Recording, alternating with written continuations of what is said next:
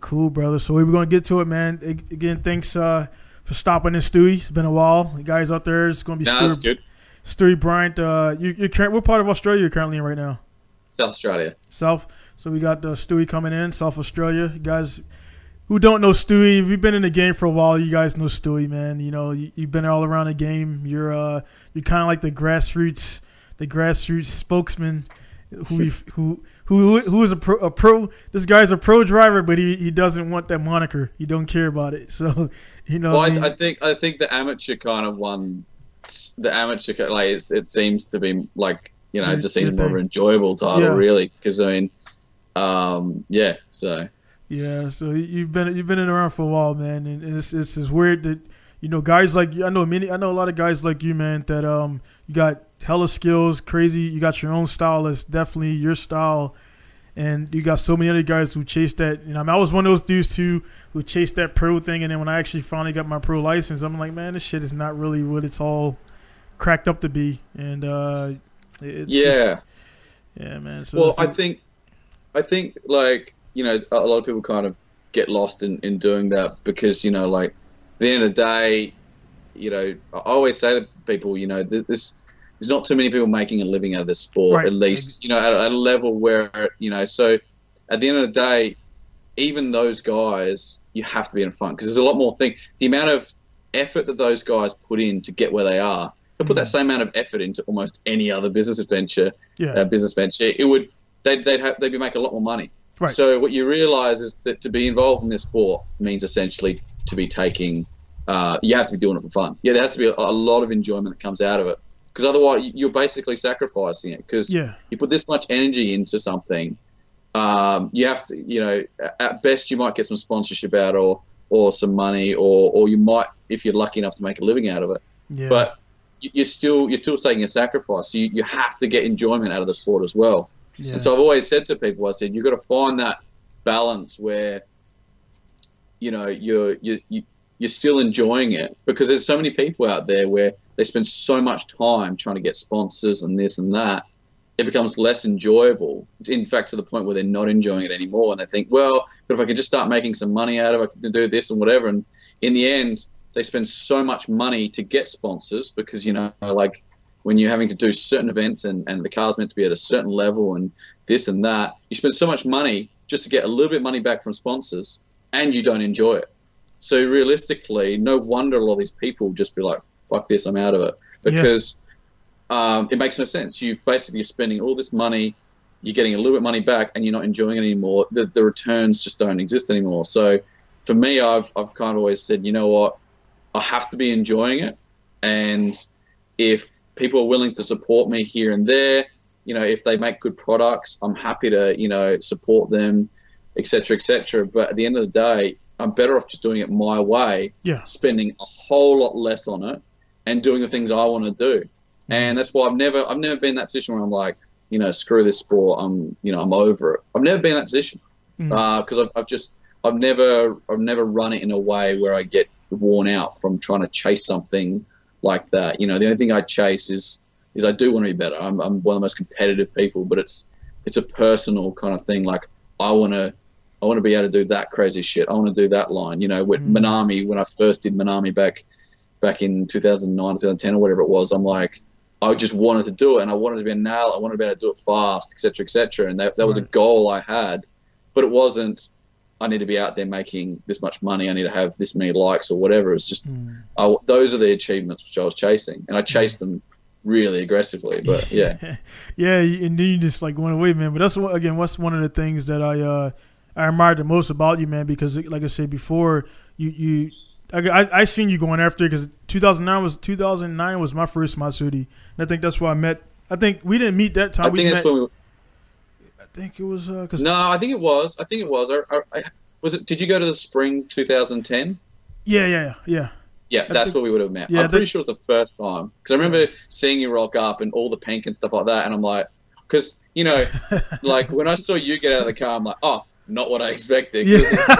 It's pink. It's pink. What was it? What was it? one eighty or something like that? It was, well, it being, yeah, I had a, I was, had the I had a thirty. Well, yeah, it definitely was the second year, because the second year I had my R thirty-three with the with the it had the uh, no no no it was the I had a white Sylvia, and I painted the bottom pink, and I bought it from Andy, and it had like pink probably, yeah, it had yeah. pink wheels. Yeah, yeah. Because that, yes. that's when I met C C, I met uh, Ducca, I met all those guys. I met all those guys, man, and it was a nice little run. And I, I definitely get into that a little bit later with me, but yeah. and you guys just all like kind of got your feel and like disappeared because it changed. And um, I actually yep. I stayed away. I live I live five hours away, and I stayed away for six years, man, before I went back. And then when I went back, I'm like, ah, this is why I stayed away. Yep, yeah, yeah. I think we probably agree on a lot of that. Yeah, um, yeah, yeah. I think last time I was there was two thousand fourteen. Yeah. Um, and I think that was a two-year break for me. Mm. And I came back and I was like, I, I enjoyed it. I, a lot of the stuff I was doing was tying up loose ends, had some cars there and stuff, such and such. Right. So I had to kind of come over anyway.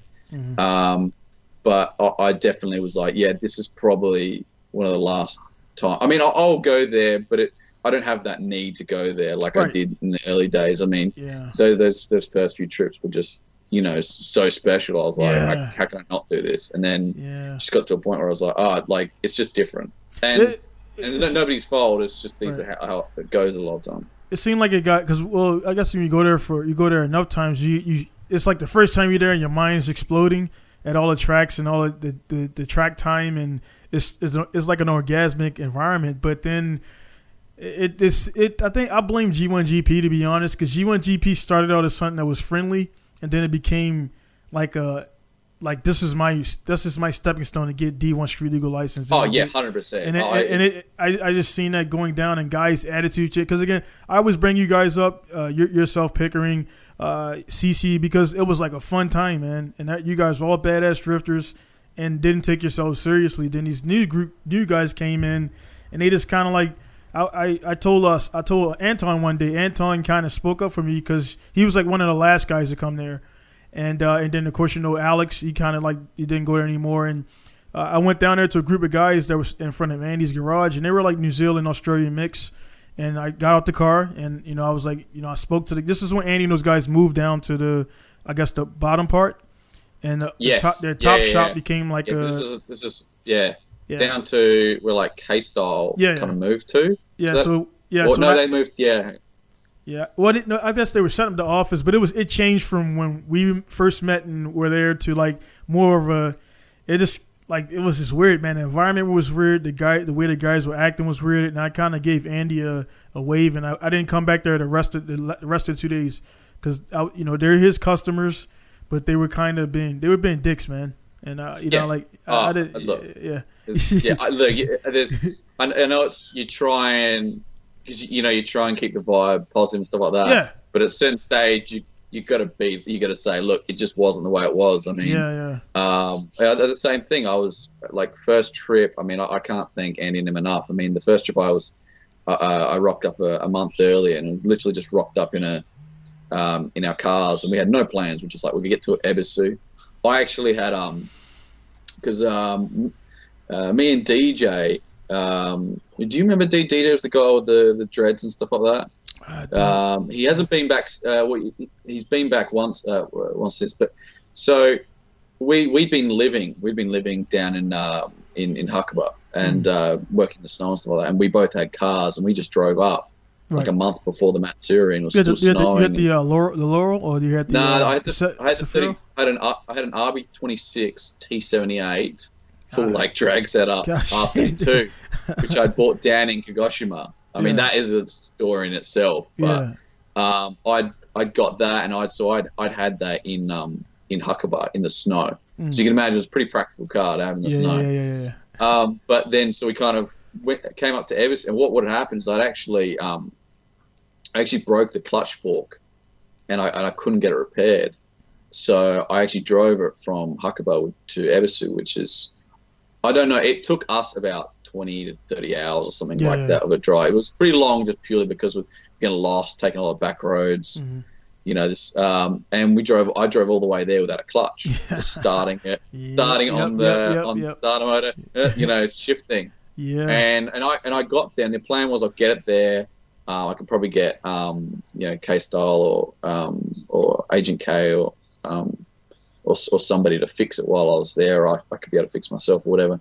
So I'll get it to Ebisu. So I got it to Ebisu, and, um, and then decided, you know, I'll change it myself, or me and D J will change it. And, you know, we were sitting in, I was sitting in the snow, like literally down, down the Tokyo car park. Mm. I was sitting in the snow, and Andy had lent, Andy and Em had lent me their tools. Um, just absolute legends. They, you know, they'd helped us the whole thing. I mean, we, we were sleeping in our cars uh, on the side of the road next to Ebisu. Mm. Um, not even in the car park, because we right. didn't want to, you know, didn't want to kind of be sleeping in the car park at Ebisu. We thought we'll drive down, and we went to like a little um, pass um, off, off the off the road, and we, we were sleeping in our cars there. And I remember them coming up to us and saying, "Look, you know, there's a free hall across the road yeah, you yeah. can sleep in." We're like, all right, sweet. So we were just bumming in that for a, for a month, and um and and the vibe was so good, you know, like like I said, Andy and Em, you know, had us in their house, and you know, um you know, and that was, you know, obviously when I met Chris the Jager as well. Mm-hmm. And um so the vibe was so good to begin with. They let, lent us all our, uh, the tools, and we were idiots. Like, I mean, we were doing everything wrong just because, because we didn't know, you know. Mm-hmm. And we, we spent a week changing that gearbox. Uh, to take putting the gearbox out to change the clutch fork. And we, I'm going in every day, paying to go into Ebisu, mm.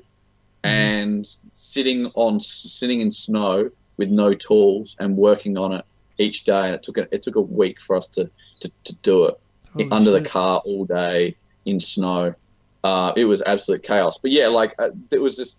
And then obviously that first one, there was such a positive vibe because, I mean, realistically, there weren't that many people. Right. Um, you know, small numbers. And there's this really good vibe because it was like that. I don't know if you remember, there was five hundred cars, five hundred cars total, that one. It was one of the biggest ones they'd had, mm. Ebisu. Uh, sorry, Matsuri's. And there was only, you know, a, f a few kind of goes in. And it was, yeah, you're right. It was such a positive vibe. I think what happened was, look, you know, we, we – the thing is, we kind of went away and and tried to blow it up as much as we could, mm-hmm. because, you know, like they wanted more white people there coming over and yeah. and kind of, you know, and experiencing Ebisu. And we thought, mm-hmm. you know, this is such an amazing place. So, you know, I, I mean, I spent hours and hours every week, you know, going through getting people there for the next few events. Yeah. You guys um, are definitely the pioneers. I mean, no doubt about it, man. It was, you guys are the pioneers because, again, you were the first, you were the first guys that came there.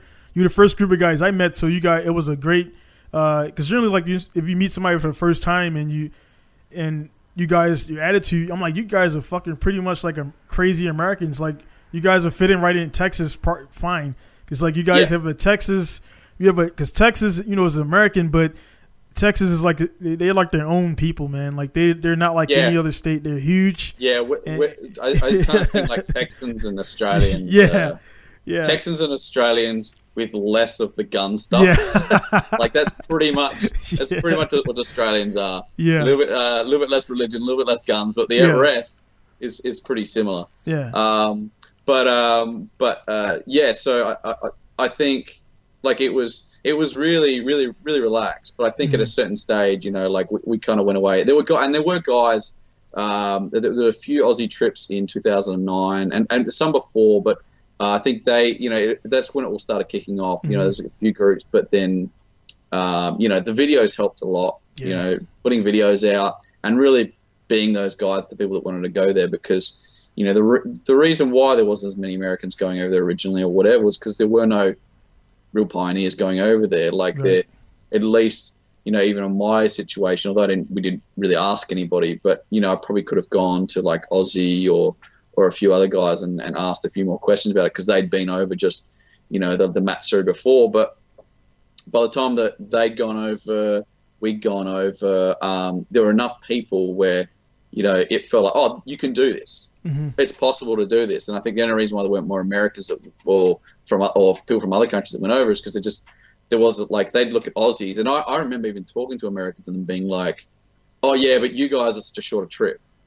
And like that was their excuse for not coming over, and I'm like, that's not really much of the problem about it at all. Like, you know, you're, you're it's the that's the least of your worries when you come into Japan is how long the flight is. Yeah. Um, but I think it's just that kind of pioneer thing where it's like, oh, like those guys went over.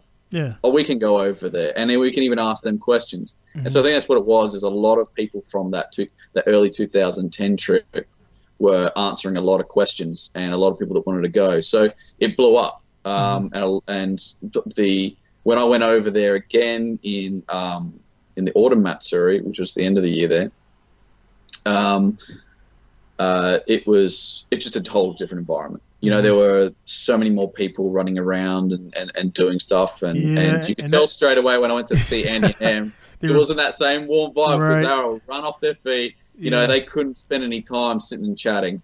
Yeah. Um, and so you kind of realize the dynamic had changed. I mean, it was still like, I, I still think that was a great Matsuri as well. Mm. Uh, but you could see the dynamic changed right. with, with just over time. You've got so many people coming. And then the problem with that is the more people coming there, the harder it is to keep everybody in check. You right. know, like if in a small group, you know, if somebody did something dumb, everyone would just grill them. But it was so hard to do that when you've got hundreds of people there now. Yeah. Not, um, you know, where even if it's even if it's only say sixty drivers, you know, by the time you have mates and stuff there, you might have over a hundred uh, guys in there, and you know, a bunch of them are not following the rules. It becomes too yeah. hard, and then that starts leading to you know, fuck these guys, you know, stop, you know, and so the whole vibe changed and. You know, the rules started. And look, I'm not going to sit here and say I was innocent. I obviously yeah, because always... we, we were shooting Roman candles on Driftland yeah. with, with uh, Jay's ass out the window. But it, but it, it's still, even doing that, man, it was like, it was contained, it was on the track, and and it was like, you know, even Sumika was there, and it was like, cool, they're on the track, they're drifting, they're just having fun. But it was, it was like, uh, you guys weren't, nobody was, because the thing what happened was guys were taking, like, I guess, missiles and driving into town because, you know, it's the seven eleven and all that stuff is down uh, there.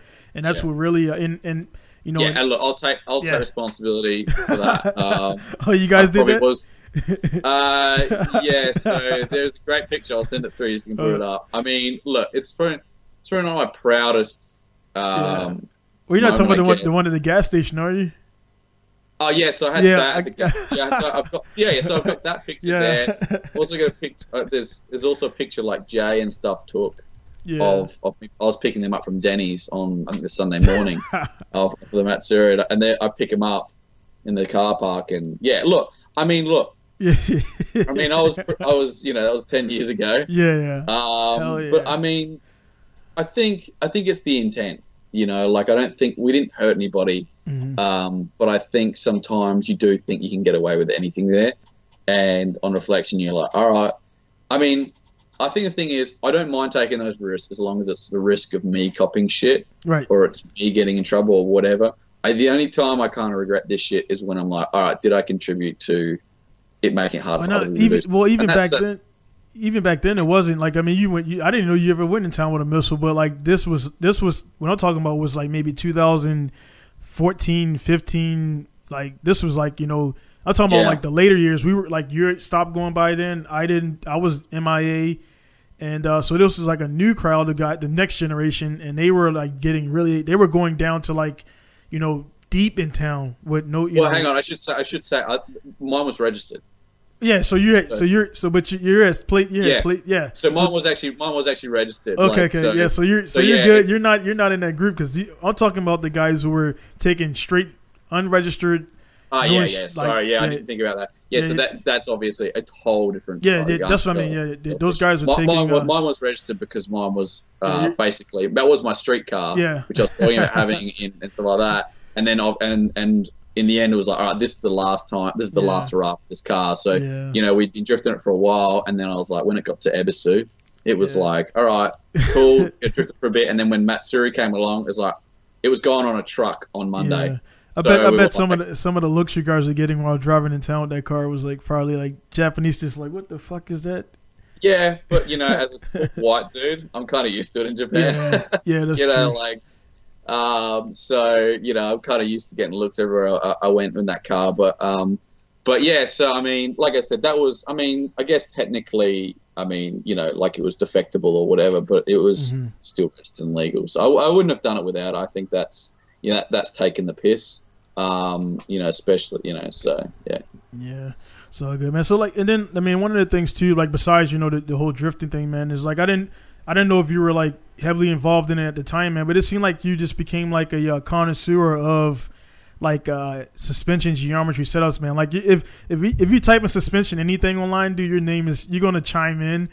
You probably don't do it as much yeah. now because, like, I know, dude, like, you were getting these Facebook wars with people, dude, and like, you, you well, were just you know, right. Well, the, the irony is, it kind of started more with, um, it started more with like suspension and stuff, and I yeah. can't actually get into arguments like Streeter and stuff like that. Mm-hmm. Um, more with like, you know, it's it's kind of funny, but like back when I was like really really young, like I was really into suspension, mm. um, geometry, and like. Uh, getting all that kind of, you know, more rear end grip and stuff like that. And that was more my focus back then. So I get really into like valving and, and, and, and, you know, correcting the geometry for that kind of thing. And I kind of get it. Like I get into arguments with Streeter, um, over like, you know, he'd be like, yeah, running things low and stuff like that. And I'd be like, nah, but it's not optimal. I was that kind of, I was that guy yeah. back then. And I look back and I think how times have changed because, you know, if you look at my Laurel, like it's, it's just slammed on its ass. Um, But you know, I, I, that's kind of where it started, and I moved from the kind of rear end more to the to the front end because, I mean, even now I, I kind of find that like, you know, a lot of people ask me why don't you do more rear end stuff, and, mm-hmm. and and in my head it's like, you know, grips, you know, grips good. Obviously, it's it's you know for, for the rear end and stuff like that is good, but I think for me, the further I go along, like a drift for me is is enjoyable. Like it's mm-hmm. it's about the enjoyment.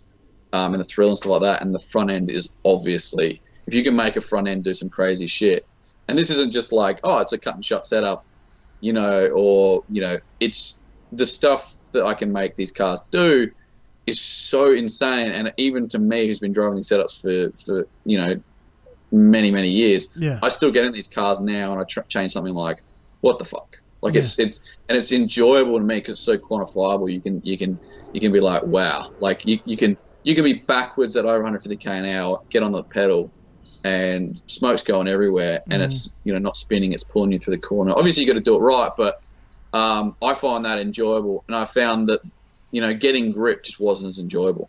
Right. I mean, like because the the, the differences are minor, um, and I always I always found. When I first used to do it on my thirty-two, the reason why I was doing it is because I go out there on scrappies. Mm-hmm. And so to have any fighting chance against guys out there on brand new tyres. Um, so for me, it was like an econ- economical thing. I'm like, if I can do these little tweaks here and there, then I can make my car somewhat be able to, you know, be in the ballpark of keeping mm-hmm. up with guys on new tyres. I can go out there and scrap tyres. Yeah. And so that's, it was, it was enjoyable and stuff like that. But what I realized is I'd rather be at a slight disadvantage with speed. Like now, if I put new tires on or whatever, like I, I like having a little bit less of an advantage because it means that I just have to make it up with my dri- um, driving. Mm-hmm. I always look at the philosophy of kind of, you know, modifying with, with certain stuff is like, um, you know, you can't transfer modifications to a, to another car. If you're going over, you can't you can't go and set up a car overseas and make it as grippy as this car, like at home, just like that. And for me, you know, the way I was, you know, I was going around around the world, jumping in random cars, you know, shit cars, good cars, whatever, just random cars. You can't transfer the, all that steering, uh, all that suspension development. You can't just go transfer that randomly to different cars around the world, if, especially if you're doing an event a week. So realistically, the only thing you can take in your in your backpack is your skill. Right. And if you're constantly at a disadvantage. Um, in, in the car, you just make up for it in your driving skill. one hundred percent. Mm-hmm. You, you realize how much speed is, is, is in your right foot. Right. Um, and, and how much just, you know, trimming line and finding this, and you, you find all these ways. And then so when you're going around, you know, you can jump in whatever car and you can be on that person's door. Right. Um, you know, I've had some, I've had some, like I did this comp, I did this um, King of Europe. And I rocked up, and everyone's obviously like seven hundred plus horsepower, yeah. two sixty-five semi-slicks. And I've rocked up, and the car they've given me has got two oh five, fifty, sixteens, and they were street, just normal radial street tires. And I'm going out there like, huh, like, but you know, like I said, the core, you know, like if you if you drive right, you know, driving up on their doors is not a problem. Mm-hmm. And I think that's the thing is, like, so many people sit there and complain, oh, the car's not set up. And I'm like, dude, if you just done the right things, you wouldn't be complaining about this. You'd be on yeah. their on their door. You'd yeah. be on their door right now. But the problem is everyone wants to be so good straight away. They're like, well, if I spend all the money, I can make my car fast, so that means I'm fast now. Mm. As opposed to saying, you know what, I'm going to be shit for a few years. I'm going to be slow for a few years while I have a car which isn't as fast. But guess what? It means over time, right, I'm going to be a fast driver. And it means I won't sit there and complain about how slow my car is. Mm. There's, there's only a few situations or bad layouts, you know, which, you know, really there's not a lot you can do as a driver. There's, there's something you can do, but somebody's always just going to going to leave you for dead. Um, and F D layouts tend to to kind of expose those car differences more. But, you know, good tracks, especially Japanese tracks and stuff like that, um, the, the amount of drive the car has just doesn't matter as much as how hard you you can, you know, you, you, the techniques you use. Mm-hmm. um, so, so yeah, I've always been kind of, I've always kind of been that way, and that's how I kind of moved away from doing rear-end setups, um, and and really just went with front-end setups more because they're just more fun. Mm. Um, and I think nobody's like I, I guess I came from like skate videos where, you know, or, or, or skating and B M X where like you go watch video parts and stuff like that, and you just want to see the most spectacular shit. Right. Like you, you, you know, I, I didn't really watch competitions. I would watch um, uh, the parts and watch people do the gnarliest shit. And that's what I always had in my head. I said, I'm not aiming to be um, consistently this or consistently that. I just want to be able to do the gnarliest shit. I just want to have that one of like few runs every, every like, you don't want to have, you want to have good runs mm-hmm. throughout the day, but you want to be constantly pushing for that insane run where you just stoked on that run, you're stoked on that mm-hmm. run. And if you get a bit of footage of it, it's, you know, like it, it comes back to the skating days where yeah. we'd sit out there filming all day and you'd finally get the run and you'd be like yeah. sick. And you'd have that footage of that, of that thing. And I think that was a dynamic which I kind of, um, I kind of liked was, you know, you'd, you'd get that sick run and, and it would amp you up. And, and, and that's why I did those videos. Like they were like video parts for me. Mm. Like that's what I kind of think is as a compilation of the crazy runs. And that's what always used to amp me up about watching watching uh, skating. That's what would get me out. I go watch a skate park, watch uh, watch these guys do these gnarly tricks, and be like, "Fuck yeah, I got to go out and, and skate yeah. or, or whatever."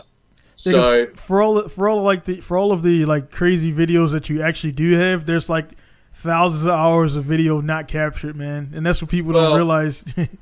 Yeah, I mean, I, I'm I'm honestly a lot of people think, "Oh, you film everything." I'm like, I'm really bad yeah. at filming stuff. Yeah. Really bad, and, and then a lot of the footage I get, I don't actually set up right, and it's just it's it's shit, or it's looking to the wrong thing, it's overexposed, or whatever. Mm. So most, like, I mean, the the footage I do put up is actually a fraction of, of what right. goes exactly. on. Yeah, yeah. Um, because at the end of the day, as much as I love to capture, um, you know, the the cool stuff, and then the day, most of the time I rock up, I rock up late, I'm getting everything sorted, and it's a choice of do I spend five minutes getting the camera set up, or ten minutes getting the camera set up. Or do I spend that ten minutes, five minutes on track? And exactly. it's like, ah, oh, I'll do it. I'll do it later. Yeah. And then you get back. You never get to it. You got something to fix, and then you never get to it. You're like, ah, oh, fuck it. Yeah. And you know, at the end of the day, it's like, I wish I did that on camera. But at the end of the day, you know, primary focus is just, you know, right. get out there and drive. Yeah. Secondary is like, you know, it'd be cool, you know, if you got some, if you got some footage or whatever. But um, it's it's not just about getting the footage. It's it's about like you still have it in your head how gnarly a run was, even if it wasn't captured. You're still aiming for that crazy run. You get that crazy run in your head. And sometimes it's nice not having the footage because you could just go back and think about it and be like, fuck, that was insane. Like, this yeah. was happening and, you know, all this. So I always like that part of of drift. And um, mm. I think the steering um, the steering setups and, and that's, you know, going for, you know, this crazy big angle and stuff, et cetera, et cetera. Um, I don't know. That's I, I find that quite, quite enjoyable. And look, I'm a I'm as... I'm a tech head when it comes to a lot of that shit. Right. So I love the kind of. Nah, man, I love I, all the tech. I've definitely, the, I've definitely learned, the, I've learned a lot of stuff just by following you because, like the, uh, all right, for one thing, are you still producing your your your angle kit?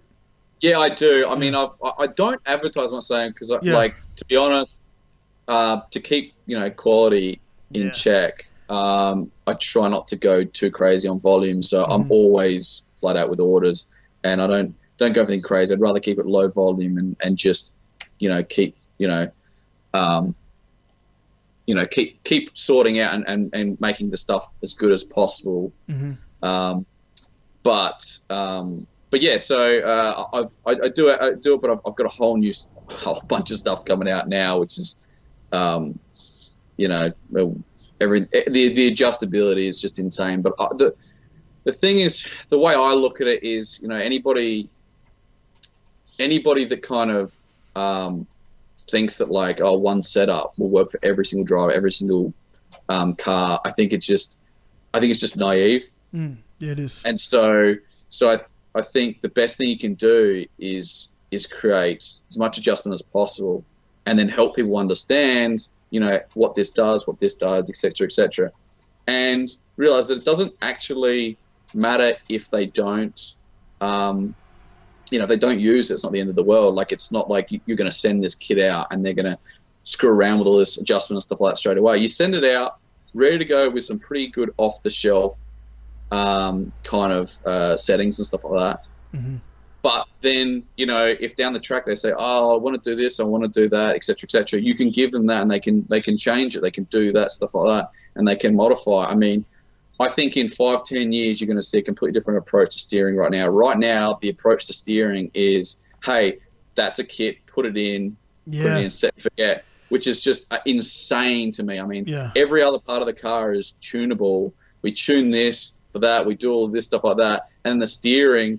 You know, the idea of tuning is some toe settings or, or some slight, you know, acumen changes maybe if the kit has it. But, I mean, like, for me, I've, you know, I see some guys now offering, you know, a cast trail knuckle and then a non-cast trail side by side.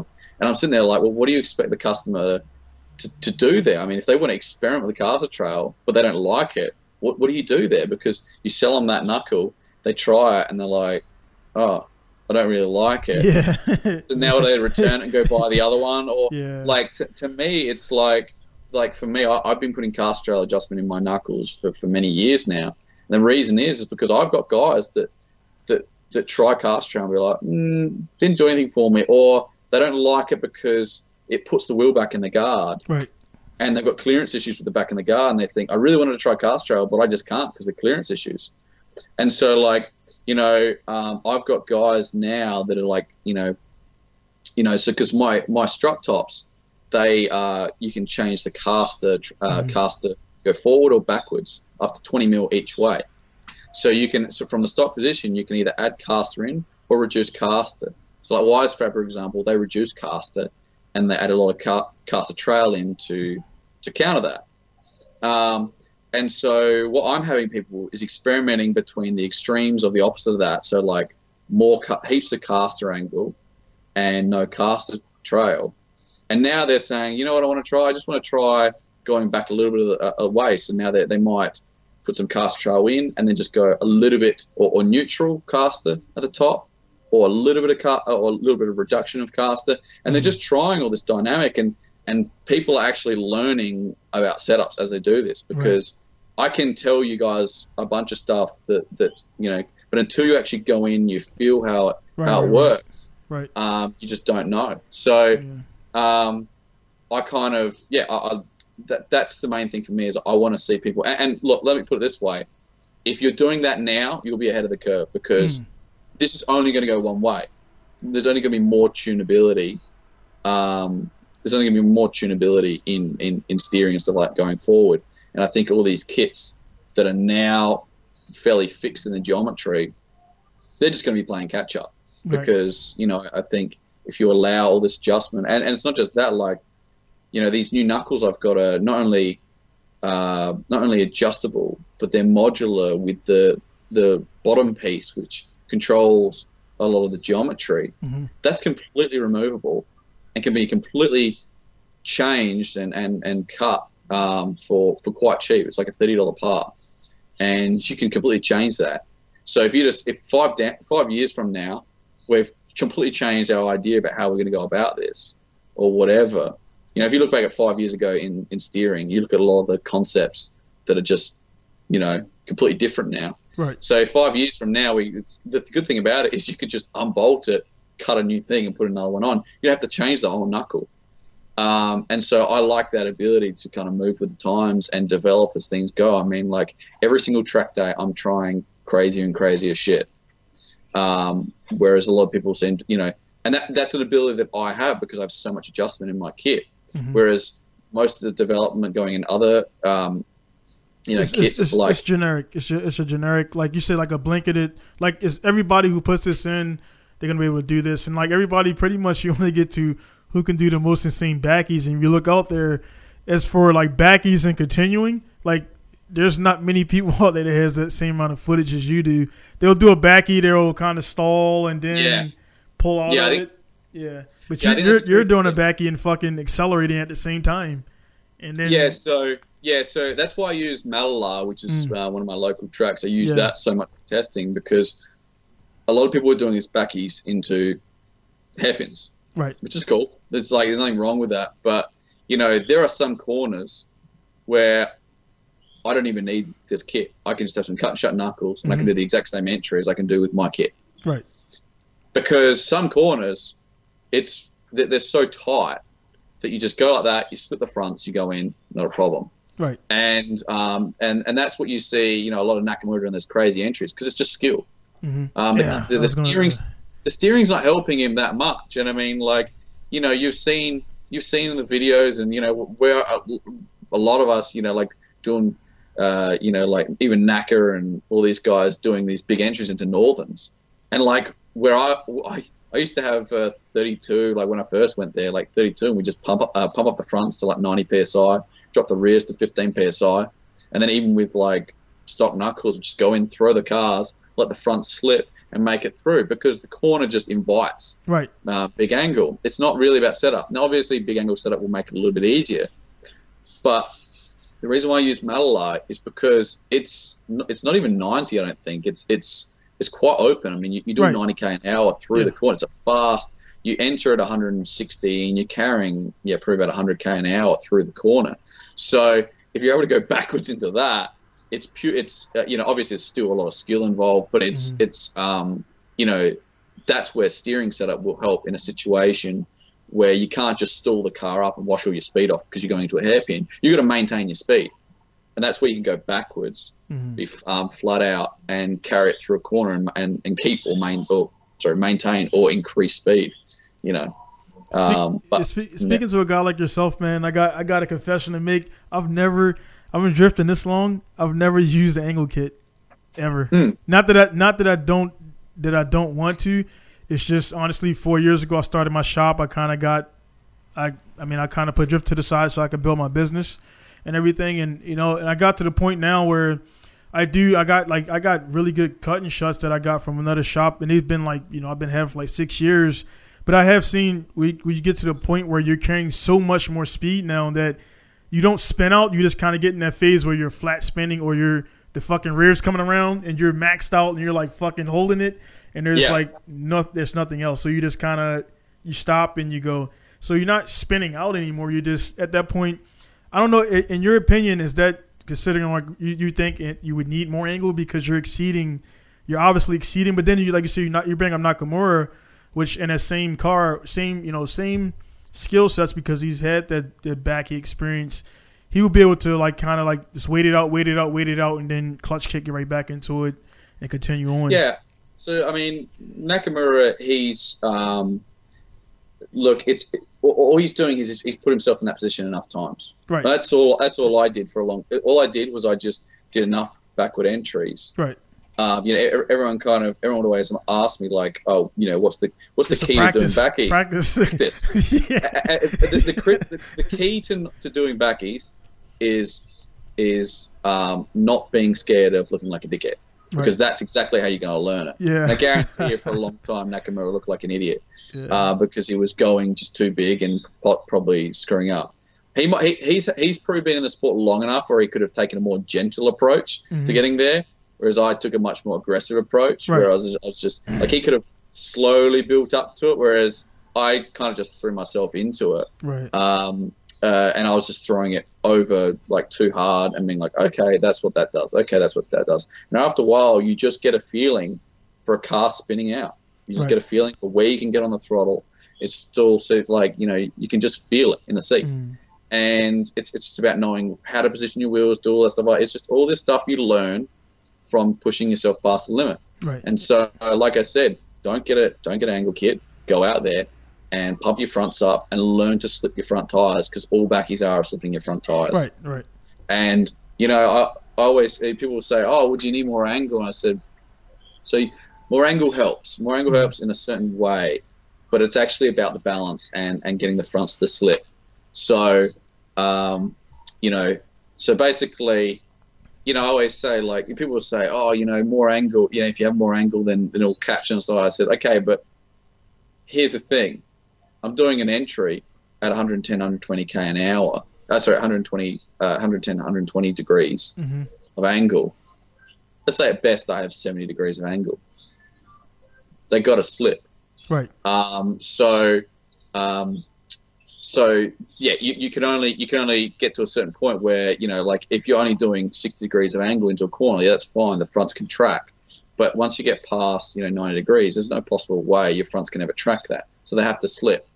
And you know, I'm not going to sit here and knock other steering kits, mm-hmm. but there are some other steering kits um, which are trying to keep the wheels flat through the right. corner, the front wheels flat through the corner. And I've said that the biggest problem with this is, while when when you get to an oversteer moment, your car is naturally wanting to oversteer more. The rears are slipping out, especially when you transition. The the rear the the, the momentum is in an over is oversteer, so the rear wants to keep going, right? Right.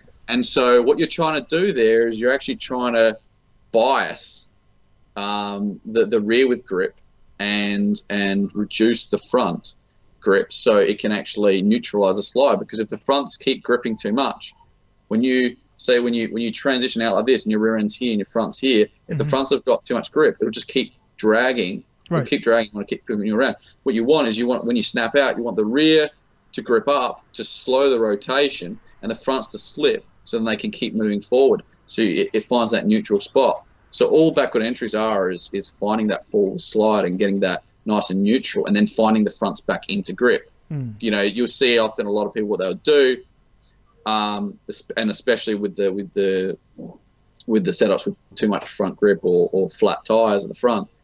What happens? You'll see them kind of bobble back into grip, and the reason for that is that they're going from slipping. Um, because even tyres with a lot of grip and even w with their flat or whatever, they'll still slip. Once they get back into, once you get back into them gripping up, there's this kind of sharp rise to them kind of coming back in, and, and the kind of car finds itself and it goes in. If you have it full lock, it's like this and there's bugger all grip there. What happens is as it kind of finds its way back in, the, the transition back into grip is a lot more subtle, and so the car doesn't have that wobble. And so mm. you're able to actually... But it just means that you have to be smart about putting the front wheels in the right place, because you don't have as much feel necessarily, because you can't feel them coming back into grip. So you just got to get them in the right position, but it'll be a lot more forgiving. The right. fronts are slipping, be a lot more forgiving when, it, when they come back into tracking the, the road and you get back back onto the gas. But if you've got too much front grip, you'll find you know you'll be you'll be past sixty degrees, and all of a sudden they'll start finding their way back into grip, and it's this sharp um, kind of transition back in. That's when you get that wobble. Right. So it's, it's kind of hard to explain, but no, no, no, it's good. But it's it's it's all about balance at the end of the day, and mm. you know, my kits weren't just about big entries. I, in fact, to be honest, when I the first idea when I when I when I came to making kits was I want to make something which is uh, like a big angle kit that can do the most gnarly entries, but I want it to feel like a stop, cut, and shut Basically, setup. Yeah, and that's the yeah that's the key. That's the key right yeah. there is the feeling. And I, the, I mean, one like this because. I mean, I'm definitely follow. That's the reason why I want to talk to you, man. Because like the, the knowledge you have when the stuff is definitely is, is there. Um, one thing in the military we call it is uh, like you know, for example, boots on ground. You know, it's the difference between being out there in combat, which I have been in combat, and then the guys who study and read the Sun Tzu books and reading and, and for theory and actually application. That's where I'm going to buy one of your kits eventually. Uh, so I'll get on that waiting list and everything, and it's not gonna be no fucking bro. No brill deals. I'll pay for it because I understand the, the amount of R and D you put in. Also, I understand dealing with manufacturers is a bitch because they promise Australian ones they, too. They don't deliver, and then you you go. I, it took me five companies to get the, to to get hoses to get hoses produced. Five fucking companies, man, to get samples, and I, I got a good company now. So anyway, uh, you yourself. The difference between you and everybody else. I never had. I never even touched a Wisefab kit. I never held it. I just. I haven't been. I haven't been, I haven't had a need for it, to be honest. And most guys I'm around, they don't need it either. They need to get out there and fucking get their stock shit first, then some cut and shuts, and then move on from there. Uh, so the um, you're you're you have a lot of firsthand experience, man, and that's why I mean, besides you being a buddy of mine, I would invest in your company first because, number one, I know you. Number two, I know you know what the fuck you're talking about, dude. And you've you've you've put it on the ground. You've experienced it. And this difference between marketing something, like you said, where it's a, a generic setup, it's, it's going to bolt on every S thirteen in the world. It's going to look the same, and it's going to offer the same g- generic adjustability where it keeps you in a box. And like you said, every other driver is not the same, man. Everybody got a different goal, different style.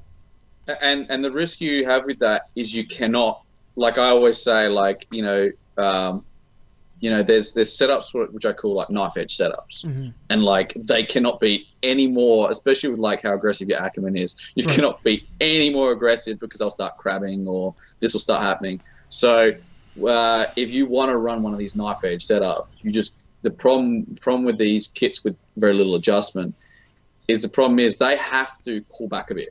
Because if they make it too aggressive off the shelf, um, then it's going to not work for a lot of cars. I mean, I did I, I put my steering kit straight from my Laurel into my Cefiro, based the same chassis, you know, it was close enough. Laurel's, you know, tiny bit more flex because they're yeah. pillarless or whatever, but you know, pretty similar chassis, everything the same, reshelled into it, and I found that the Cefiros had way more resistance to crabbing. It just didn't want to crab, so I could put in. So I put it in, and I was like, all right. It seems like, you know, even when I rear tires would go low, I just didn't want to crab on. I don't know. So I just started chucking more Acumen and stuff like that, and I was throwing more stuff out. I'm like, oh, this is cool how it's doing this. And, like, so, I mean, everything else was the same. Coilovers, everything was the same. But um, just so happens the, the, the minor differences in whatever it was just so happened uh, to mean to take different things. So, um, But so when you when you're trying to create a setup that'll the uh, one size fits all, you always sacrifice because you can't go to the limit. Right. If you create something with so much adjustment, I mean, dude, you know, the, you could.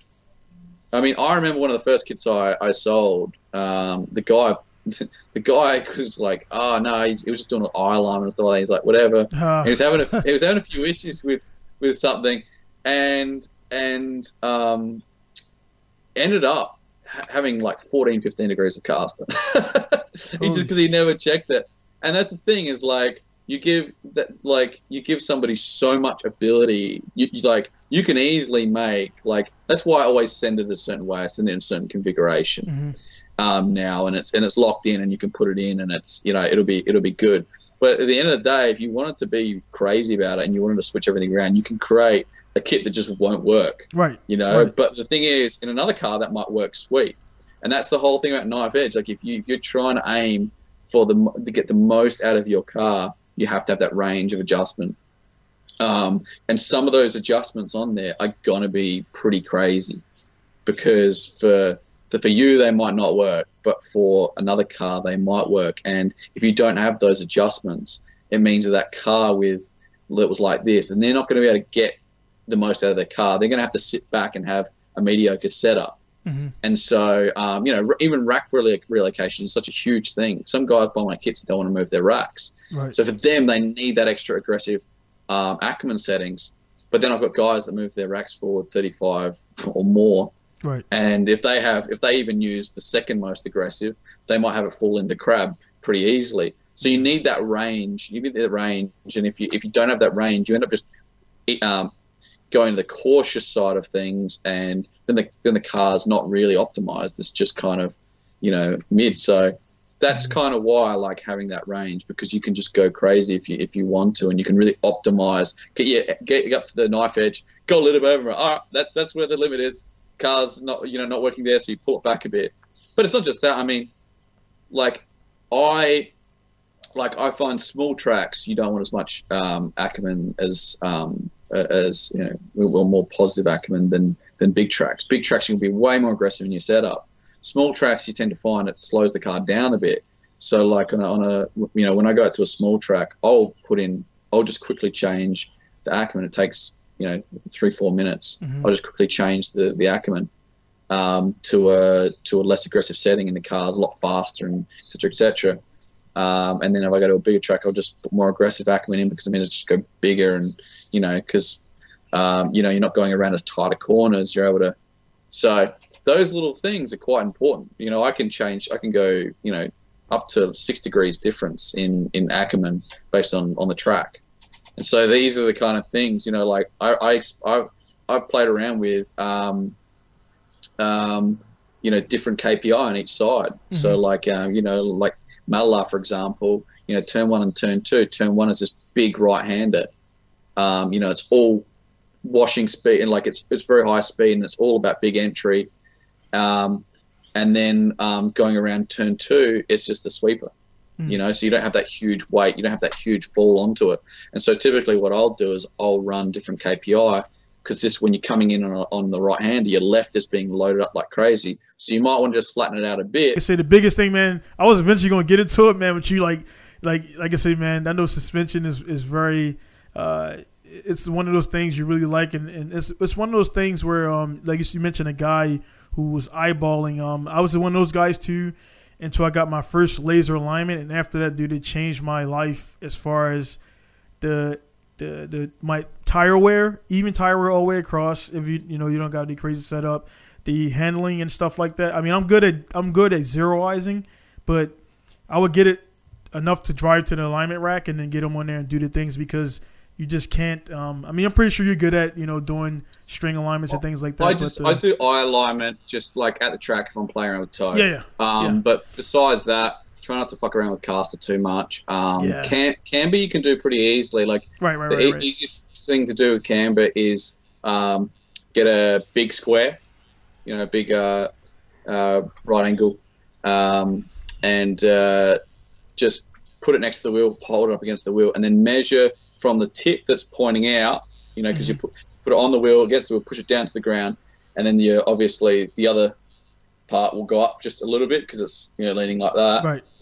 And then you measure what that's off the ground, and then you just do some, just chuck in the trigonometry calculator, mm-hmm. and it'll actually tell you what degree that is. So that's how I do. That's why I do. The, obviously, I, I go might get it lasered as well, but yeah. Um, yeah. But I try not to fuck around. I try to get the camber right for laser aligners, because it's a process which, if you align at the bottom, it's kind of a bitch because it moves everything out.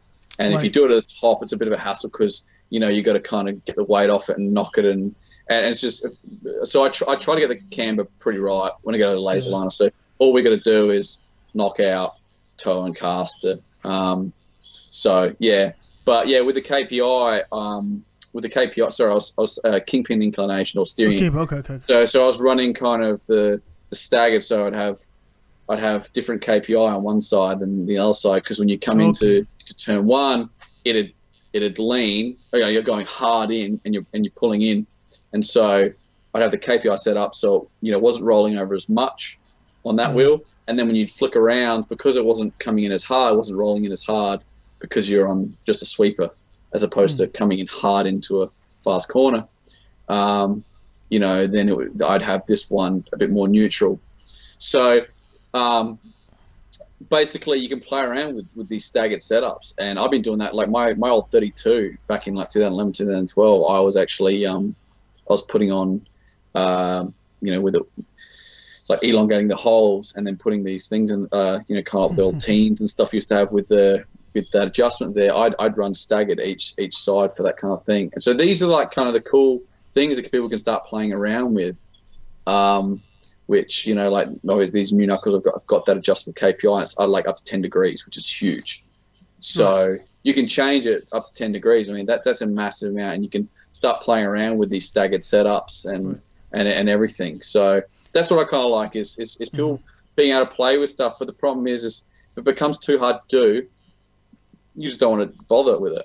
So right. I'm trying to make everything as easy as possible. The caster trail, to change your caster trail, um, takes, um, I don't know, let's say five minutes aside to change the mm-hmm. caster trail. And so I want people to kind of experiment with that and be like, yeah, shit, I like how this this works, or, you know, nah, or, or just finding a happy medium. So, yeah, I mean, it's it's really interesting stuff for me. And, and, and the thing about, I build cars, I drive cars, and I crash cars. So they're the most critical things you need to do when you're building a kit, because right. there's a lot of kits out there which you can tell they're not designed um, by people that build cars. You're like, right. how the fuck am I meant to get this number? Oh, you know what I mean? Yeah. It's like, it's like, yeah. and it's just it's so annoying. Or you look at other stuff and it's like, all right, this was tested by somebody that's so that their, their, their testing process is, let's put it in this guy's car, let him do some laps for a day by himself on a solo thing, and gives you a thumbs up at the end of the day, like, yep, sweet. Yeah, send for free parts. Production. And I'm sitting there like, mate, I, I, I'll give you some of the, I'll give you some of the kind of things I do when I prototype my stuff. Right. So most of my stuff is made out of um, material called bisalloy, bisalloy mm. eighty.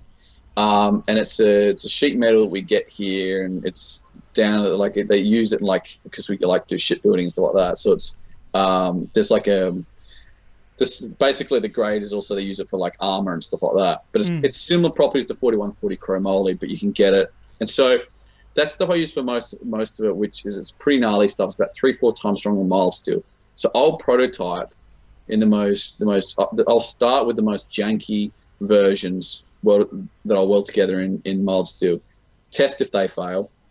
Um, and sometimes I'll make it so that, like, I basically want them to fail. I just right. want to see where it's going to fail, where I need to know it's going to fail. And so, like, for example, these knuckles I did in this real janky kind of way.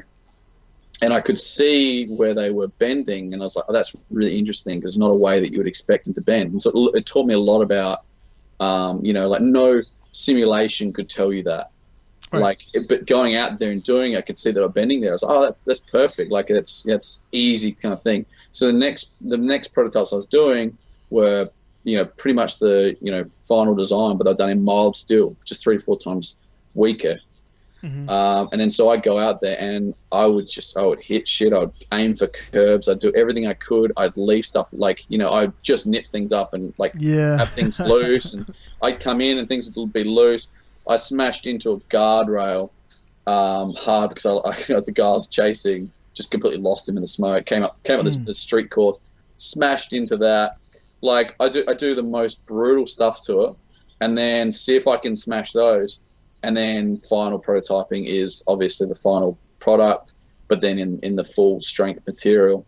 And you know, at that point, you're not really expecting to break anything, um, but you still give it a shot. But that's how I do things, you know. I don't, I don't fuck around. Like I'm not, and and everything, the whole process is putting it in and being like, oh, that was a bit of a bit of pain how I had to do that, or that could be a bit of a nuisance if that comes loose. That's hard to check or whatever. So these are the whole things that I go through because you know I've been building these cars for a long time, and I build things a certain way. You know, I don't.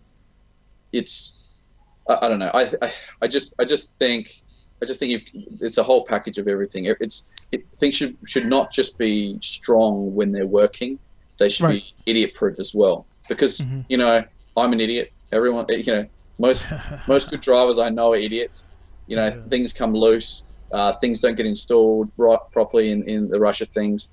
And in my head, I'm, I try and make it so that you know it's as idiot-proof as pro- possible because stuff can happen. You know. Um, And, uh, you know, it's not just about being strong when everything's going well. It's about being strong when everything's not going well as well. Um, and it's, and the other thing is it's about making things fail in a way which keeps you out on track. You know, like everyone – no one wants to talk about crashing. No one wants to talk about it as if it happens. Everyone kind of thinks, well, if you crash, then that's your day over. You know, you shouldn't crash. And I'm like, well, that's just a stupid yeah. opinion to have. Like, that's, that's that's guys will say shit like that as guys who, like you say, they don't, like you said when we started, they don't push to get better. They just got yep. they're, they're good, but they're never they're they're satisfied, and they won't yep. they won't keep hitting Manami and keep hitting it until they get that perfect line and entry and yep. third gear and all that good stuff, man. Yeah, no, um, and I think so. Like for me, um, you know, I look at it logically and say, well, if anything's going to fail, I'd rather that fail first. Right. Um, you know, I'd rather you know you know. So for me, it should be about how expensive the part is to replace, how easy it is to replace. Um, you know, so and how how easy it is to get that part at the track or mm-hmm. from a harvester or whatever. So, you know, I try to make it so that the the failure points are often bolts, which or you know, which you can go down and, and get another one, or hopefully you can sometimes you can pull it out of a car. You know, like if someone's got a crashed car, you're like, I'll just grab that M twelve out of that out of the whatever. Mm-hmm. And you know, so if your mate's kind of like, yeah, just take whatever you need off the car. Hopefully, you know, it's that kind of stuff where or that person has a spare. You know, uh, nuts and bolts in their in their bolt spin or whatever, so they can take those. So I like that kind of thing where, you know, like, if somebody has a big crash or whatever and it's big enough to bend something, you know what, they can still get back out on the track.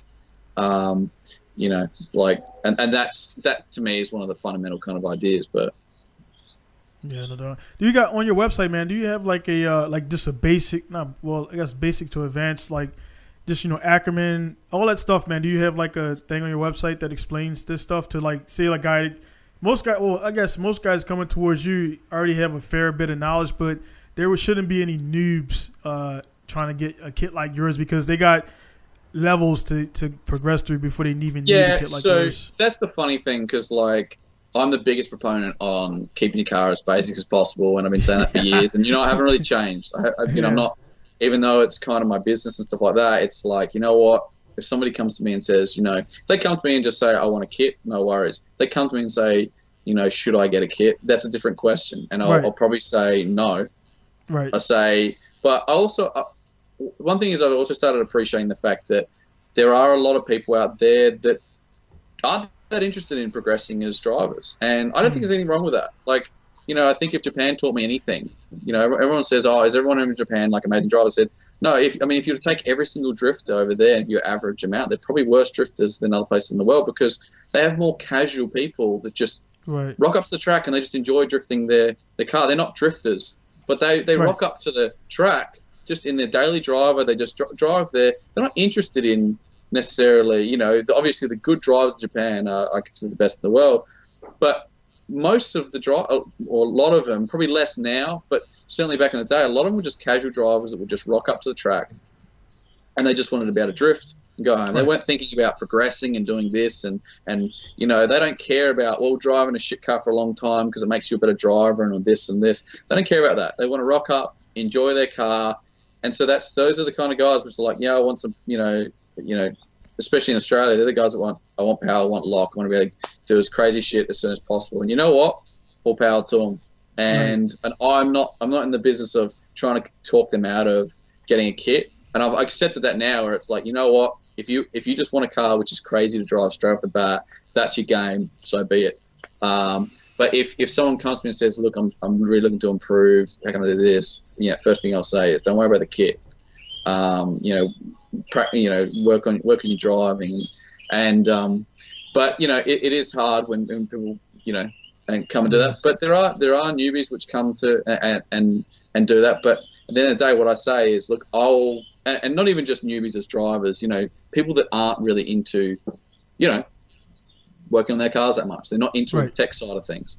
So for those guys, pretty simple. Um, I'll send it out ready to go like any other kit off the shelf. We'll still have a bit more adjustment, um, but it, as you get it, because most of the adjustment's modular, the kit will come ready to go in a good configuration. It'll be a fairly mediocre Like it won't be like, like I said, knife edge setup. It'll be like more of a, you know, mid midway setup. So you better put it in, and it will it'll be great off, straight off the bat.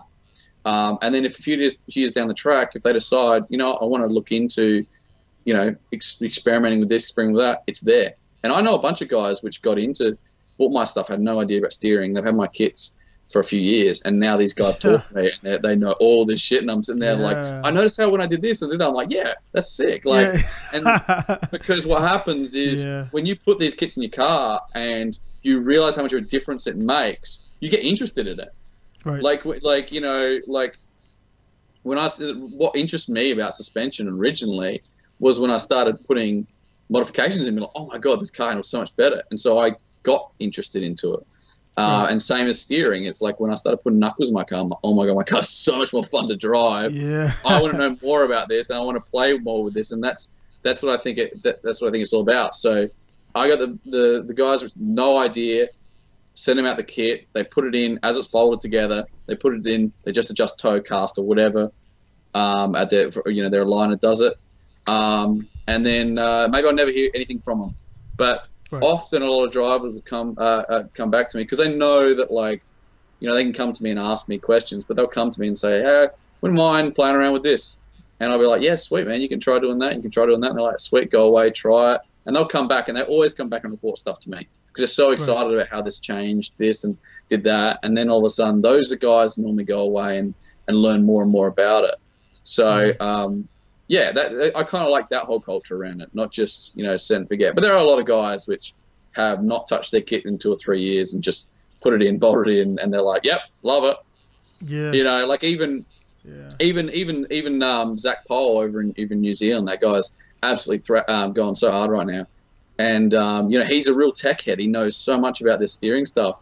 But even he's come to me and he said, like, when we put it in originally, I said, oh, do you want to, like, play around with uh, you know, play around with this? And he's come to me and he's like, uh, uh, like about a year or so ago, or maybe less, he's just like, I'm just like, oh, do you want to try these this new stuff? Da, da, da. And he's like, look, car feels really good right now. I just don't even, let's leave it, let's leave it alone. It feels yeah. so good. But now yeah. he's getting to a point where it's like, you know what? No, I want to try that stuff now. I really want to experiment with this, because he's, yeah. you know, he's pushing further and he's like, yeah, right. like, so he wants to experiment more. So we're about to, about to send him over some uh, some new gear to update his kit and stuff like that, so that he can really experiment. But like I said, he's a he's a super tech head. He knows he knows everything that's going on with it.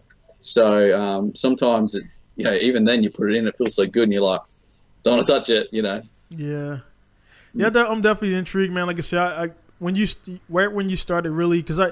I think right when I took the hiatus, which was about four years ago again, like I said, to start my business, you would you were like you were in the I think you had your prototypes at that point, and you were like looking for manufacturers. I believe. I mean, so much time has passed. Yeah. So it's I don't. I'm not, if I'm am I, am I correct? Four years ago, where were you at with the development of oh, your kit? Geez. Um, I, I don't. I, I couldn't tell you off the top of my hat, uh, head. Were but, you like? Um, were you actually? Were you actually you had plans for it, or did you just start it like three years ago or something like that? I can't remember. Oh, I would say three years ago I was making. Uh, yeah, three okay. years ago I was making. Yeah. I was making kits, but I'm always prototyping. Like every, mm. I've, like, uh, to be honest, I don't really enjoy the sales part of it. Um, that's, that's kind of my excuse for being yeah. lazy with advertising stuff like that. But for me, it's like I get enough money coming in from that, and I just puts all goes back to prototyping, because what I enjoy. Mm. Enjoy the design and come up with new products, and et cetera, et cetera. But um, uh, it's been, I think, a long time coming where I've just pretty much maxed out the S chassis mm-hmm. kit. Like there's just there's not not really anything more I, I can do. I mean, it just has like it's from here. It's just tunability, so mm-hmm. it's about tuning it. Um, there's not really anything more that can be done, so that's why I'm starting moving into the Toyota stuff as well. And right. uh, you know, we got so what what what applications do you have uh, currently available? So, so uh, it's it's the, it's the Nissan stuff, um, mm-hmm. so S and R chassis. Um, but we, we do have a Toyota uh, we have a Toyota eighty-six kit, and uh, Toy we have Toyota um, sorry G D eighty-six, and then the uh, A eighty-six we actually have Knuckles for, um, but we're just getting them actually produced. We have the design, they've all good like that. They also those same Knuckles also works for J Z X eighty-ones. Um, Like it's slight different because the holes and da da da, but the, they're right, essentially right. the same design because they're very similar things. So, um, but yeah, so we, we've done a we've done J Z X eighty-one kits and stuff like that. But that's really just because we had a bunch of demand for it. But uh, sorry, a few people that were really requesting it. But there's obviously not a huge amount of demand for eighty-one stuff. It was just a cool, pro, like cool little project or whatever. But right. uh, but yeah, so. Kind of going into that, I, I want to do more with the you know three fifties and three seventies. Mm. Yeah, it's uh, something they become. They're becoming like the. It's they, it, man. It's it's crazy how much time passed when you're in you're in something. And I remember, I remember the three fifty coming out. You know, back when it came out, to what two thousand two, two thousand three, or whatever, or something like that. And it was like the the hottest car on the block. And now, you know, you get a you get a three fifty Zefiro at two, three K, four K, yeah, and you chuck them around like they're S, they're like they're becoming like the new S thirteens because they're fate, they're going away, and I see Luke uh, kicking one around now with the multicolored gray and and uh, and I, yeah, I, my daily actually is a three fifty Z, it's a a Stagia three fifty S, which is a is a Z wagon, yeah, it's this, yeah, man, it's pretty cool. So I drift that shit around in the snow and everything. And, and, uh, but like kind of on that, man, like, I mean, again, you're very advanced in, in, in you're very advanced in the aspect of suspension. But again, you maintain like the stock, the stock mindset, which is one of the things I, I, I kind of do too, because I have the ability in my, in my shop to build wild cars, but I, I have the most fun in two hundred horsepower cars. It's mm. weird as shit that I have a six hundred horsepower car outside. And it's, it does what it does well, but I when I'm driving a Carina, uh, four A G Carina with stock knuckles, I get more enjoyment for that. I don't I don't yeah. understand the difference of that, man. Like you just, it's crazy. Well, I, I kind of go through phase, I, go, I go through phases. Like sometimes, yeah. um, uh, I will say, I, like if if you ask me, like if you could only have one drift car mm. for the rest of like one type ah. of drift car, I, I I would probably say I I, I want probably like something like uh, a missile with a little bit of power. Yeah. So because because it, it's, it's already fucked, it's already yeah, it's it already... satiates both. Like, it satiates both yeah. the kind of things because there. Are, don't get me wrong, I love I love throwing around no, uh, low power cars, but right. your your ability, like you, you're limited to you know when I started when I when I started kind of drifting, I had you know thirty-two, mm-hmm. and I had like one hundred fifty kilowatts or whatever was that like two hundred horsepower, whatever, not much more than stock, and the biggest thing I had is. I think everybody, as they got better as drivers, would get better cars. Um, whereas now it's not the case. You know, a lot of people have basic cars as well, right. and we're learning that now. But but when I started, you know, as you got better, and especially in Australia, you get more power. And then so you know, everyone would kind of, as you get better, you everyone would kind of drive with each other, and especially Malala, you get this big straight in the middle. So when I I, I was getting better, but I had no one to drive with because everyone mm. had so much more power, right, right, more, right. more everything than me. And so I found myself kind of in this little weird place where I was trying to keep up with everybody on with low-powered scrappies or whatever on big, fast courses with big straights in the middle of it. So um, I got to a point where I realized, like, oh, I need to go more power, not because I wanted more power through the corner or whatever. It's just so I could keep up with people. And that's kind of the same thing with, like, I loved having I loved having a, a missile with a bit of power. Because I could just thrash it with whoever. I didn't care. And, I mean, I'll go out there and you drive with guys with four-H and stuff like that, and I'll have a, a ton of fun driving mm-hmm. with low-power cars. But it means that I can also go do some gnarly high-speed shit in a right. missile. I can, you know, you know, go drive with, like, like Saito with, with his over in Japan. Like, mm-hmm. he could go do two hundred K an hour plus on Nishi, uh, right. but then also be doing a car which you don't give a shit about. So that's, yeah. that's probably my optimal car. But I... I'm also. I also had a um, F J twenty, uh, N A F J twenty Bluebird, nine ten oh, nice. Bluebird, uh, which I'm just reshelling at the moment, so I'll have that up and going soon. Um, but I love dri- I love driving that car because once again, you just have to work for every single for everything, every yeah. everything, and and I love and I love having cars like that on like small courses like X Park where it's just.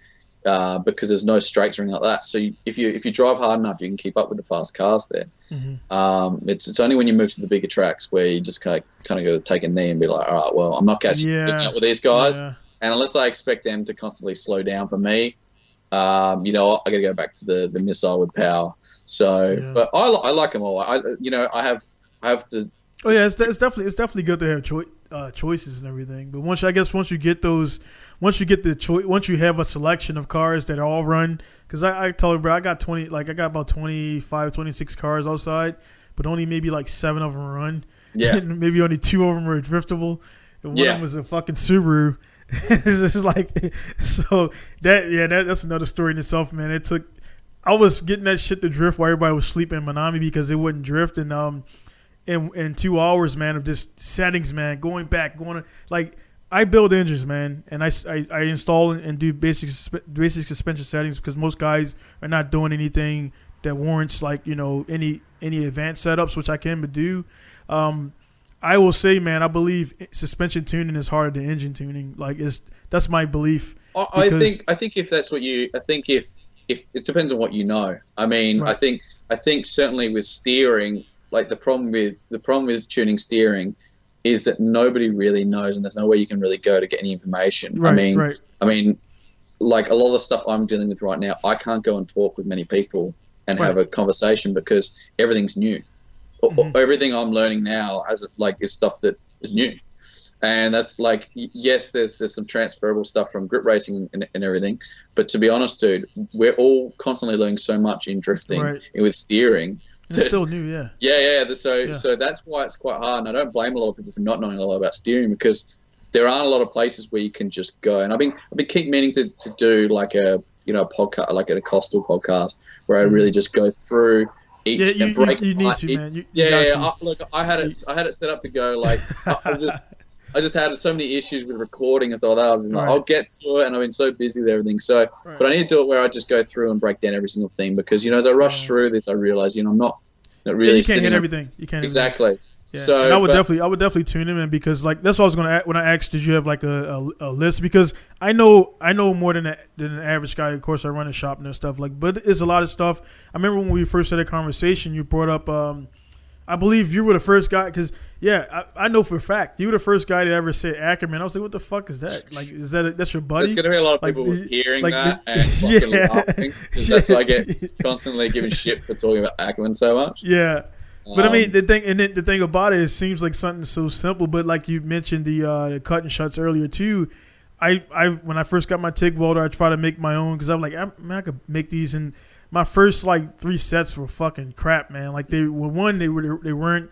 I didn't notice they had to be different and everything. And you had like you know it has to be parallel to like the. It's all this different shit I read, and most of the stuff was bullshit. But I went to put them in, man, and it's like, man, the, the shit wasn't flush. Or like most people you do, you weld the fucking. The part that's supposed, the the, the the conical part that's supposed to, you know, actually attach to the knuckle. Oh, yeah, you see people, part, yeah. they put it upside downwards. So it's like, yeah, you can't install that dumbass, because fucking the goddamn you know, ball joint doesn't go through it. You so know, it's like, you know, here's a, here's a horror, here's a bit of a horror story. In the very very early days when I was doing cut and shuts, yeah, um, I I, I think the guy I was using, like a great fabricator and stuff like that, yeah. I didn't realize I didn't realize he hadn't put a taper in the jig. Ah. So like that's the first thing like in my head, like you used a taper and jig, but he, he hadn't used one, he just used a twelve millimeter bolt. I didn't realize right. that. And so we uh, um, he's welded up his knuckles for this guy to go to Japan, and um, so he's gone over Japan to, to Ebisu. He's put him in his mm-hmm. car at Ebisu, and he, as he's installing him, he's messaged me and he's like, um what's the go with this? They've welded upside down. oh, and shit. I'm sitting there like, that can't be possible, like, because you couldn't yeah. get in the taper. Yeah. And I obviously learned later that he wasn't using a taper. Um, yeah. But but I'm sitting there like, uh, what do I do here? And I'm like, can they go in upside down? Yeah. Can you get them like that? Because, I mean, realistically, you should throw the bump steer and everything out. Right. He said, yeah, look, I'll just chuck him in and see how it goes. And I said, like, I just apologize profusely. I mean, there's nothing I can do at that stage. You know, he's in Japan or whatever.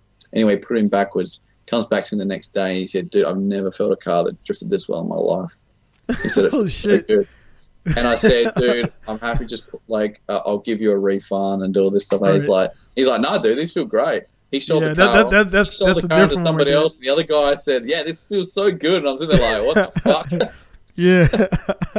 that's like, that's like, that's like every invention ever. There was a mistake. Yeah. Like, how the fuck do you make this airplane glass? Somebody fucking mixed the wrong chemicals. Now you got airplane polyurethane glass or stuff like that. So it's crazy. Yeah, no, it's well, not whatever it's made out of. Well, it's yeah. It's funny as I looked at it later, and, and, and as I've thought over time, there's it's it's actually quite an interesting geometry. It's something that, I, like I said, I go into depth at some stage with. But it's actually mm-hmm. I, I looked at it like, and I, I remember thinking of that moment and thinking that's quite interesting how that's done that. And and later thinking that could actually the, the issue is obviously the bump steer issue, because you've got now this pivot point up here and right. down here as opposed to being here. It's up here now, they're unequal and everything like that. But mm-hmm. um, but yeah, for it to actually feel good was quite um, quite cool. But yeah, I mean honestly, like I, I've a lot of stuff I've learned from being really experimental, like just right. just trying stuff and. And to be honest, most of the time it works well. I'm like, geez, I don't know, this shouldn't yeah. work well. And it was only recently yeah. I, I did an experimental setup, and we just kind of threw caution to the wind and said, screw it. And um, it, uh, yeah, it was not good. It was a, it was yeah. a shit setup. And all right, cool. Well, now we know. Yeah. Now we know. It, ha it, it happens, man. I remember one. I think the last time. I mean, other. I mean, we probably messaged you. I think our last time I messaged you before I actually been on a podcast was like me asking about your kit and. Like one thing I would like I said, I definitely was interested, but I wasn't trying to do no mate race because again, I, I know I know you've got a lot of fucking guys, man. That probably don't not they're not friends with you anymore because they want the fucking mate rates. And like, dude, it costs money to produce this. Yeah. And and uh, and I think the I think I got a kit from a guy which we're still buddies, but I let him know that kit was trash, and I put it in my R thirty-three. Man, everything was long. It, it was nice fabrication, but the it, it was it was sold before it was tested. And I I, yeah. I got to the track and I met. I'm like, dude, why the fuck is my wheel? It won't come from. It won't. It was, it, you turn it and it has angle, but then it just stays there. It locks. I mean, yeah, yeah, no issues. And I, at the time, I didn't know what it was. He had the rack was pushed. It was like way too forward, way too far forward. Yeah. way too far forward, and the um, it, it was it would you would turn it lock lock and it would just slam lock, and then you had to fucking like pull it out. I mean, muscle it out to get it to unlock. I'm like, dude, uh, this shit ain't working. I took the shit back off, put my stock stuff back on, and I, I went about it. And uh, actually, the rack's still in there, man. So it's it's it's also a really hard game because um, yeah. you know, like. And what you were saying before about like experience with like you know with Wisefab and, and all these other mobs, and look, I've had this, I've set up Wisefab, I've set up G K Tech, I've set up all these right. kits for other people, so I have a lot of handling, and I've driven I've driven a, a lot of both because I've right. Um, I was, so um, I get that kind of, um, but you know sometimes I'll, I'll be the first to kind of defend other people's uh, kits and say, look, you just it's hard to know, like it's hard to right. know, like maybe. For some reason, didn't work with that, or maybe there's something else going on, or whatever. And, and but if he's selling kits without testing it, it's it's it's pretty hard to it's kind of. It's a recipe. But it's, but, it's but bad, you know, yeah. there's there's often times when people will say, oh, you know, I got this kit such and such, and it's trash or whatever, and and I'll be like, well, I know I've seen on other cars that there's been proven. Right. I know it can work. Right. Um. So either maybe it's just not suiting your setup, or or this, or or that. But um. But you know, so I'll often defend it. Sometimes it's indefensible, but I'll try. Mm. I'll try and defend it as much as possible because I know what it's like. You know, I've had people put my kits in and it's not worked um, straight off the bat, and we've had to play around with settings, and they've been like, "Oh yeah, no, this is good now." You know, I've, yeah. I've had, I, yeah. and it's not just that, dude. I, I I've had I've had kits where I, I, so because you know.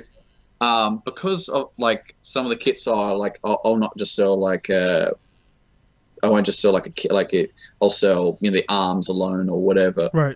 And you know I've I've sold it to some people that have they've bought my arms, um, and the strut tops, and but they've run somebody else's knuckles. I won't say whose. Um, not that it really matters because I'm pretty sure the knuckles you know weren't a problem or whatever. But, um, but uh, well I I don't know. But basically you know he's come back to me and saying. Oh, it's doing this, it's doing this, it's binding and, and doing lots of arms. And they're like, I said, dude, you've got my L C As and my strut tops. I mean, right? You can't. They, you, nah, you can't they don't, do that, they, they're not. They're not. They're not making the kit bind. I said right. they, they they set a pretty basic geometry, and you know they're really just their job is to give you clearance, reduce flex. Yeah, they can give you adjustment, but ultimately they're not setting any geometry like a knuckle. Like a knuckle, you know, a knuckle's what's typically going to cause bind, or it's. Right. Rack location, or it's a combination of your settings which is causing it, but it's not like L C A. Some L C As are bad and cause bind, unless they're um, L C As which are running out of bearing movement or whatever, and mm-hmm. and and and jamming up or whatever. But it's it's and you know come to me coming to me for months and months and months, just like it's not working, it's not working, it's not working, and I'm sitting there like. Dude, I don't know what to tell you. Like, I can try and help you with settings, but they're not my knuckles. It's not my geometry. Right. Yeah, you just, it's like do, you got. I can only do so uh, much. You're complaining. Right. You're complaining. The knuckles. Essentially, the knuckles feel bad, but they're not my knuckles. But I think it's the lack of understanding of how this stuff works, right. and people. Right. But they don't want to go to that manufacturer because it's easy to come to me because I'm accessible. And I was mm. like, dude, I'll help you where I can. But you can't blame this stuff. But yeah. that's the stuff you deal with, dude. And, and like, I know for a fact he was going around and saying, I've got a costal, and then also I've got problems. And I'm sitting there right. like, dude, yeah. like, you know, like I, I had a guy I sold a kit to, uh, and you you, you you would know him, but I, I, won't, I won't say his name, but he, I mean, he, was, he was banging my kit for ages and ages and ages because he was having all these problems with it, um, like the steering, like fully like tightening up and binding, but it wasn't like a steering bind. And it's gone on for ages and ages and ages about it. And I kept saying, well, it sounds like it could be like this, or your cross member, or this is, or whatever. And I said, I would pull that cross member out because it's just been cut and shut by somebody. And I said, I'd pull that cross mm. member, stock one in. Um, and, and, you know, a whole bunch of like physical things like that, like the steering, the column was touching dump because it was a Jay-Z. And, uh. you know, the pump issues and stuff like that. So there's a whole bunch of stuff I'm saying, could be this, could be this, could be this. Don't, it's not the kit. But, you know, keep trying this, but just kept bagging the kit, kept telling everybody, you know, it was the, the kit was the problem, and then finally takes the crossmember out, puts a stock cross. No, no, what he did is he put, he put put the old steering he had back in, had the exact same problem, and then mm. finally changed the crossmember, and the crossmember had actually been welded crooked, and it was, um, uh. I don't know if it was bending the the rack or if it was just uh, whatever was happening, but it um, uh, is, uh, yeah, so it, that was that was the problem.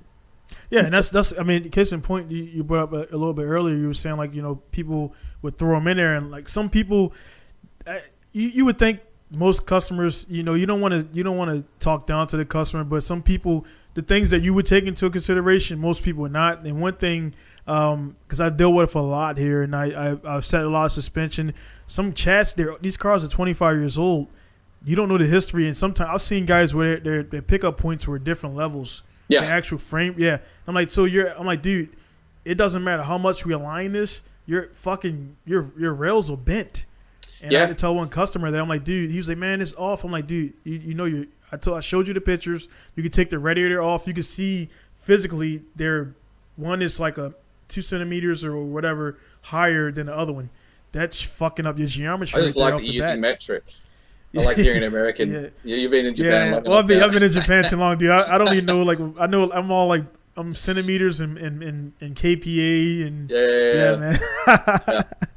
yeah, but yeah, no, dude, I mean, it, dude, and, and like especially these Nissans, like these these old Nissans, man. All the cross, uh, the, all the car throw brackets are fucked.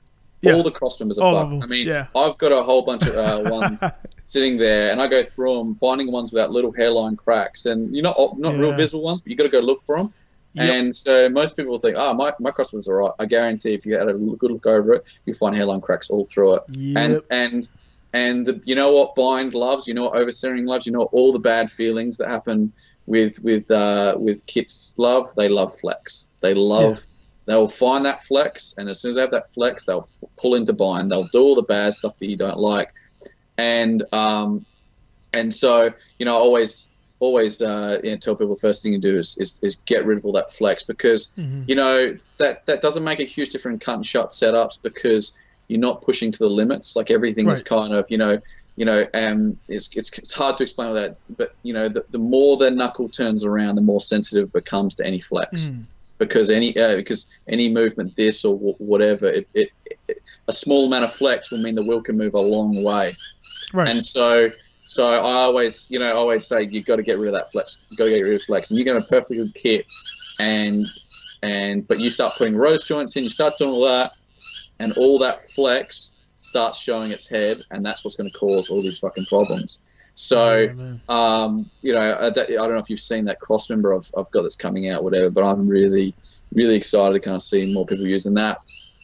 Um, because it just tidies everything up and makes everything all mounted so solidly. And that's really finally what's happening because. Well, I did see one. You you had one that had multiple like adjust like you had multiple adjustments on the member itself, like that one. That's the yeah. one in development, or yeah. yeah. So, so I've seen I've seen that, it. Yeah. So it has it has adjustment as well, but essentially what it does is instead of having a cross member at the, um, um, going going through the middle, mm-hmm. and and then two cast throw brackets going to the front, what it does is each side is actually its own package. Right. And and then and then it links together with chromoly tube, chromoly mm. on the back, uh, chromoly. Um, which and and that's actually removable, so it's a chromoly brace that goes between the two. But what it does is because the most important geometry is the is the uh, is the relationship between the caster and the L C A, and when those mm-hmm. are flexing separate of each other, that's when you get kind of whack geometry. Uh, um, so so tying those into the same into the same unit, which is all rigid in one unit, means there's no flex difference between. And the good thing is the L C A. Um, side uh, essentially braces the cast rod side, and the cast rod side braces the L C A side. They work together, so those arms that are coming off your chassis rail are not moving. They are not moving at all. They are they are um, sitting in their in their pivot point, not moving at all. The problem with the stock is you've got these. You don't have a K frame. You've got a crossmember here, cast rod bracket here, and they just flex because they're not tied into each other. So they just flex freely of each other. So um, having them tied in as one unit. And then, you know, the good thing is, is, is then the engine mounts are off those individual pieces. So you can actually have your engine mount, uh, engine mounted, and you can actually pull your rack off at, in, in one piece, and you can have that whole clear space. So if you want to play with the sump, if you want to do all that, you can do all that because you just take the, the power brace and the thing and the thing off, and you've got a complete open crossmember that's right, being right, right, right. being held held up by the two side mounts. Mm. And so it's super rigid. You have your adjustment. You can move your rack. Um, you can move your rack forward. You can move your old crossmember forward, so you can actually bolt it, um, the whole thing forward. Right. Um, see, that's what I see. Which you have to do at a certain point because obviously your L C A mounts here. At a certain point, when you move your rack forward, uh, it's just going to start hitting your L C A. So if you move everything forward twenty mil, it actually gives you that space and everything like that. And then you've got the, the rack on a slider so that you can move the rack forward and back however much you want. You can go to the track. Um, you can go to the track and just try different settings. You can try moving your rack forward another five mil, another ten mil. You can you can play around with that just like you can play around with anything else. You just have to slip on the on the on the column. You know, obviously that has to be loosened so the spline can move. But you know, you can you can play around with that too. Like there's there's so much adjustment. Also, the other thing it does is because it's just a, a one inch chromoly tube that goes between them with um, gusseting on the sides. But it means you have heaps of clearance, so you, you can move that rack f more for, uh, further forward than normal, because obviously in a normal crossmember you've got a, a big box section which hit, right. which if you move a certain amount forward it'll start hitting the sump. With right. this you've got just a one inch chromoly tube which has all that strength. Yeah. You've got more space, you can move further forward. Right. So this that's is all, once that's again, also better. It's also better as well for like uh, in a situation, engines going to move around depending on the, the type of mount. So like this fouling, because you'll see with some of those kits, some I've seen pictures of guys uh, cracking and puncturing their sumps off of different.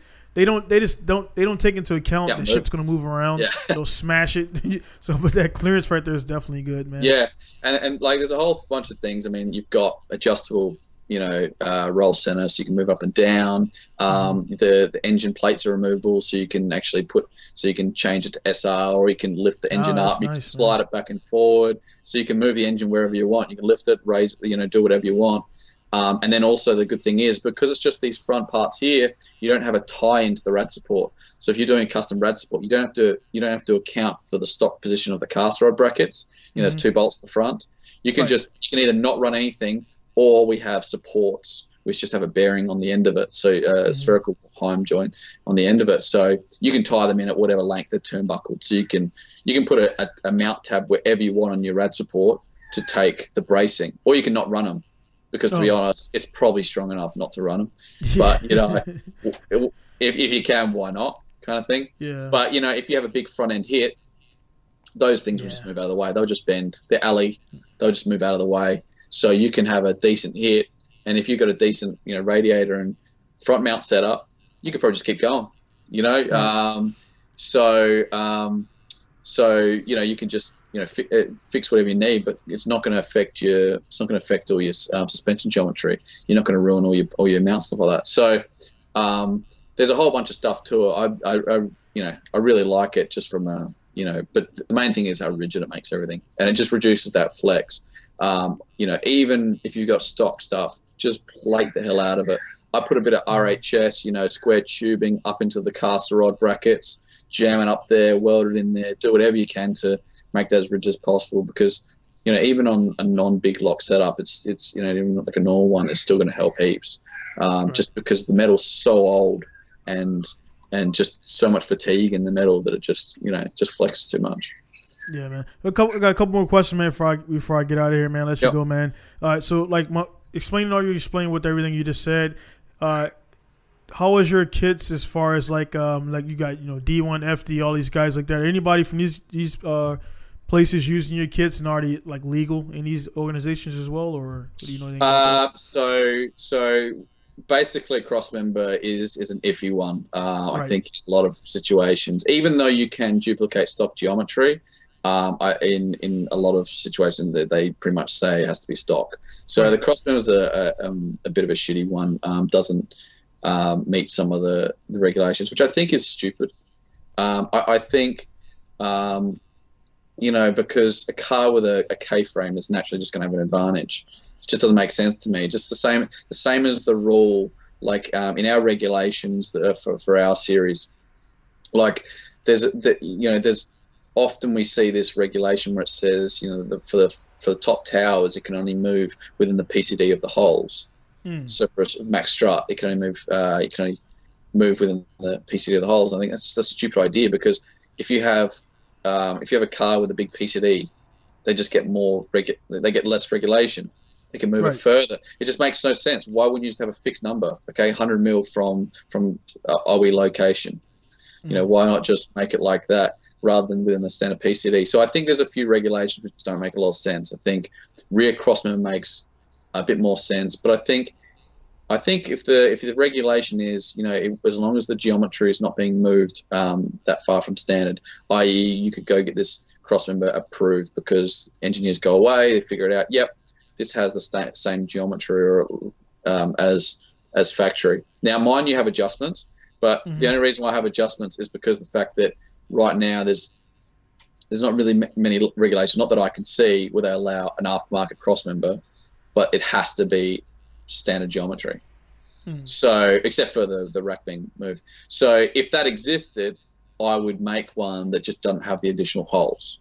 So you it would just have just factory geometry. Standard holes, yeah. Exactly. But I see no need right now because, um, uh, yeah, because it, it doesn't make a lot of sense. But um, I think that should be a case because, like, dude, it, it, how flimsy your crossmember is should not, like, it, you, you, just because another, like, they shouldn't have an advantage. You should be able to get an aftermarket piece which just keeps it rigid.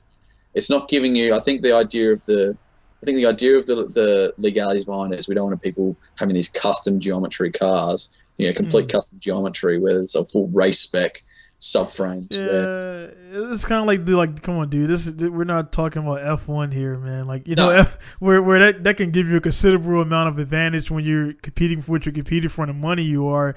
When it, well, like you said in the beginning, man, the the amount of nobody's making money off drifting, but companies that, you know, they, you know, they got their their banners up and everything, and they got the people buying their Ford, their Mustangs, and uh, all that stuff like that. So, like, they're the only ones benefiting from it. So why not make it the wildest fucking show you can make to get more people in to get more money? Yeah, if you're letting people run whatever yeah. horsepower they want, why not let them run whatever crossmember they want? Yeah. I mean, I mean, I, I mean, as far as I'm concerned, as far as I'm concerned, you know, I would almost make the front end, um, almost make the front end open. The rear end mm-hmm. becomes an issue because.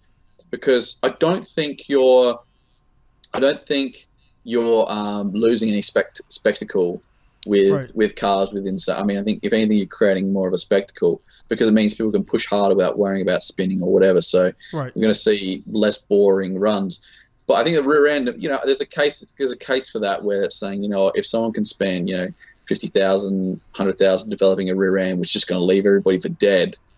There's a case for that where it's like, oh, that's just going to be boring to watch. Right. Um, and uh, whatever, it, if, if someone makes a case for that, but I think front end doesn't make a lot of sense. I think mm-hmm. um, I think everybody's pretty much getting most of what they're getting out of it. It just means that some um, some cars are just at a real disadvantage, and it's just mm-hmm. like like some cars you just like, you know, it's it's it's kind of like the rails in a G D eighty-six. It's like it's like it's almost it's almost making it so you just don't want to buy that car, but you kind of right. do it anyway because it's good outside of it. But I, I don't think that there are probably some cars with cross members and steering setups at the front where it's like it's like if if I could use this car if I wasn't so restricted.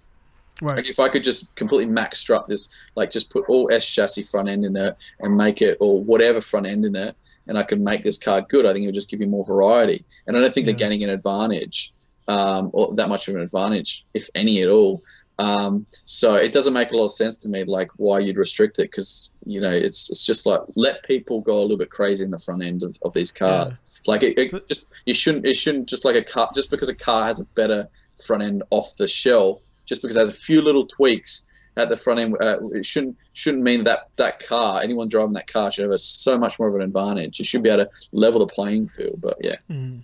That's kind of like you take like a, because I have one outside my uh, my D R thirty, uh, and it's like you they got you know the box steering, the old school box style steering is like if you change that to a, I mean I'm gonna do mine eventually because that shit sucks, man. It, yeah, it's, yeah. The, it's the worst. Yeah, uh, it's heavy as hell. So I wanna you know put it, but that, I'm not competing in that car. So you put S thirteen or whatever R thirty-two rack on there and modernize it front and rear and everything. But yeah, man, it's it's it's weird how um. certain things get denied and, and certain chassis don't. And that's kind of a great segue because the question I want to ask you, man, in your opinion, what's the absolute worst stock suspension setup in your opinion? And what's the what's your favorite, most favorite setup in, in your opinion?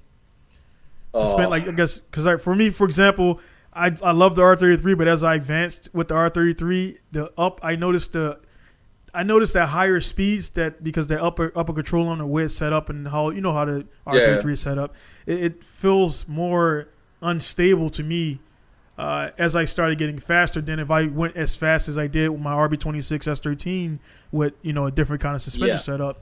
So oh, what's your opinion on that? I would I would say of the of the main cars, um, of like especially the Nissans and stuff like that, it's probably the R thirty-two. Um, there's not a lot you can do with R thirty-twos. If anything, R thirty-threes and R thirty-fours um, actually have a fair advantage. Mm. Um, I, like because uh, R thirty-two, sorry, R thirty-three, R thirty-fours, they actually have a genuine double wishbone. You know, they have right. two right, right. the top. You can do it. And the other thing is they've really tucked in the the coilover um, mm. into into in, into the package a lot better than R thirty-two. R thirty-two, it's sitting out. And you're actually just physically limited with that strut, like um, on on your on your um, trailing wheel. Mm-hmm. Um, basically, uh, it's limited by the wheel hitting the coilover. Hits quite early. You can't mm-hmm. move the coilover. Sitting there, so you basically have to space. You have to put spacers on the on the right. wheel to space it out to not hit it. Right. And then on the on the lead wheel, you're actually physically limited um, by the knuckle. hitting the um, uh, by the knuckle hitting the up control arm, and there's nothing mm-hmm. you can do to that except for modifying the up control arm, doing stuff like that. So you're just physically limited um, unless you go a completely custom up control arm, which um, which takes care of all that. You're, you're pretty limited into what you can do. Um, whereas R thirty, R thirty-three, R thirty-four, like um, it actually tucks everything away, and you can actually run quite a bit of lot clearance wise. Mm-hmm. Um, and then obviously because they're a d proper double wishbone, you can actually run rose joints at the top because you've got you can you know you have your you, you know your two joints um, uh, going into the chassis rail. Whereas an R thirty-two, because there's only one mounting point right. uh, to stop it from if you you know if you run a rose joint, there just obviously just collapse over. Um, so you have to run a, a urethane bush or something like that in there, and so you're always relying on a soft bush in there, and it's always binding up whether if, when you put more caster in and shit like that. So it's just it's just not a uh, nice thing. So I, I actually have uh, max strut conversion kits for the for the R thirty-two, so you can just bolt them into the standard thing, and it bolts all up into place, and then right. you can either just fix it with some bolts or give it a tack weld or whatever just to hold it in place. But it essentially um, you know, it makes the conversion a bit easier, adds rigidity into it and stuff like that. But um, uh, yeah, I, I I think that's that's probably your best option with an R thirty-two. I still sell basic R thirty-two kits, and I have a lot of guys running my kits in R thirty-twos and love them. Um, but mm-hmm. if you want to go to that next level of lock, you know, um, you know, real wild, then um, yeah, it's a max strut, and so it's pretty much getting rid of all the R thirty-two shit. Right, right. What would you say? What, what's the worst setup you work with in your time, man? The one you, you, you just don't want to, you don't like setting up, you don't like using, in your opinion? Yeah, it was probably thirty-two. thirty-two, oh, sorry. Yeah, it's probably so thirty-two. Yeah, yeah. It's it's just everything. It's you know, yeah. it's because it's so. fixed. Like when you put in cast trail and you do all different, all different things, the max strut just absorbs it because you have this, you know, um, you know, um, you know, spherical bearing up the top, which just takes all of that. Whereas with mm. um, with with the you know the, the R thirty-two or whatever, everything is you got all these you know you, you got this kingpin um, inclination, and so everything kind of when it stops aligning with that, starts shifting everything, pulling bushes, and and just starts binding everything up. So it's not a fun thing. So like you know, people will set up these and you turn them in the air, and you be like, oh. When they get oh. on the ground, they're fine, but you can feel it yeah. moving around the bushes and binding up the bushes and stuff like that. And it's, so it makes it a lot harder, whereas, um, you know, because everything's going to be in line with the kingpin. Otherwise, it, it starts trying to have to wobble the, the the kingpin, and that's when it starts pulling on all the bushes. So everything has to be in line, and it makes, you know, uh, adjustable. Like I was looking at the ability of doing adjustable K P I mm. on a R thirty-two.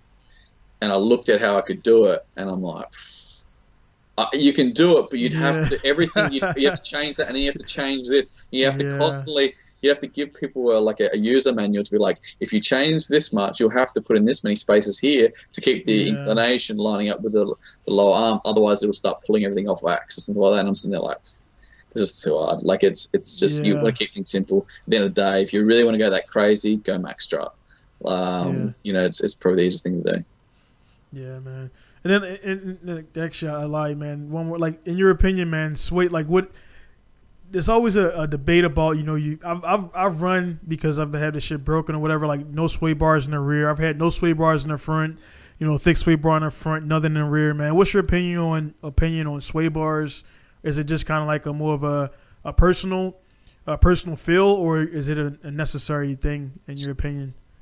Um. I think once again it depends on it depends on the chassis. I, like if I if I stick specifically to the S and R chassis, mm-hmm. um, I think so. You know, one thing you get when you um, one thing you get when you when you start you know doing a lot of big block kits is obviously sway bars, one of these big things that sits in the in the way of everything right. and all that. Right, right, right. So so a lot of my kits basically it's saying you know.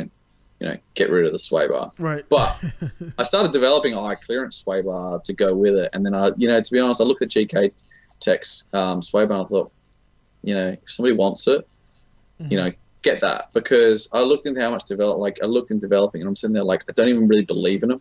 Right. Like, like I like always having options. So I always like the idea that if somebody wanted to run a sway bar, they could run a sway bar. But the more I looked at the, the more and more feedback I got as I got rid of these kits, because everyone always used to ask me that question, you know, what's the go with sway bar? You know, is it going to feel like shit? And I said, look, give it a shot. But everybody that does it, pretty much everyone, um, they're always worried and they always do it. They drop the sway bar, they go out there and the car feels better. Uh, yeah. A front, front sway bar. I've, no, so, I've experienced it personally, yeah. Yeah, so that's pretty much the general response I get back. I'm, I'm, I'm sure there are people that, that haven't had that experience. Although how much is that and how much is something else they've changed, I don't know. But mm-hmm. the general consensus is taking out that front sway bar feels a lot better for most people. So with that in mind, I was like, do I really want to spend a lot of time developing this um, only to not really? And I'm like, look, check it. G K Tech looks pretty good. Um, you know, I would just point people and say, look, if you if you want to run with that, you can run the G K Tech one, not a problem. My L C As right. do have. Um, uh, L C Os do have a spot for sway bars. Typically, that's people that want to do grip stuff as well. They put their sway bar mm-hmm. back in to do do that stuff like that, and so they'll put them back in, run them, and then take them out for drift. So each their own with all that. Um, and then the question becomes, well, if you if you've taken the front out, should you take out the rear? And that's normally right. normally the case. I, um, I, I you know I, I think this is an old school kind of thing where we we learnt you know um, you know. You know, we used to obviously put G D R sway bars on the back. You know, remember that right. time where you, you buy G D R sway bars and you put them in the back to make it drift because it makes it more oversteer, and oversteer is good for drift. Mm-hmm. Obviously, we kind of moved on yeah, from that.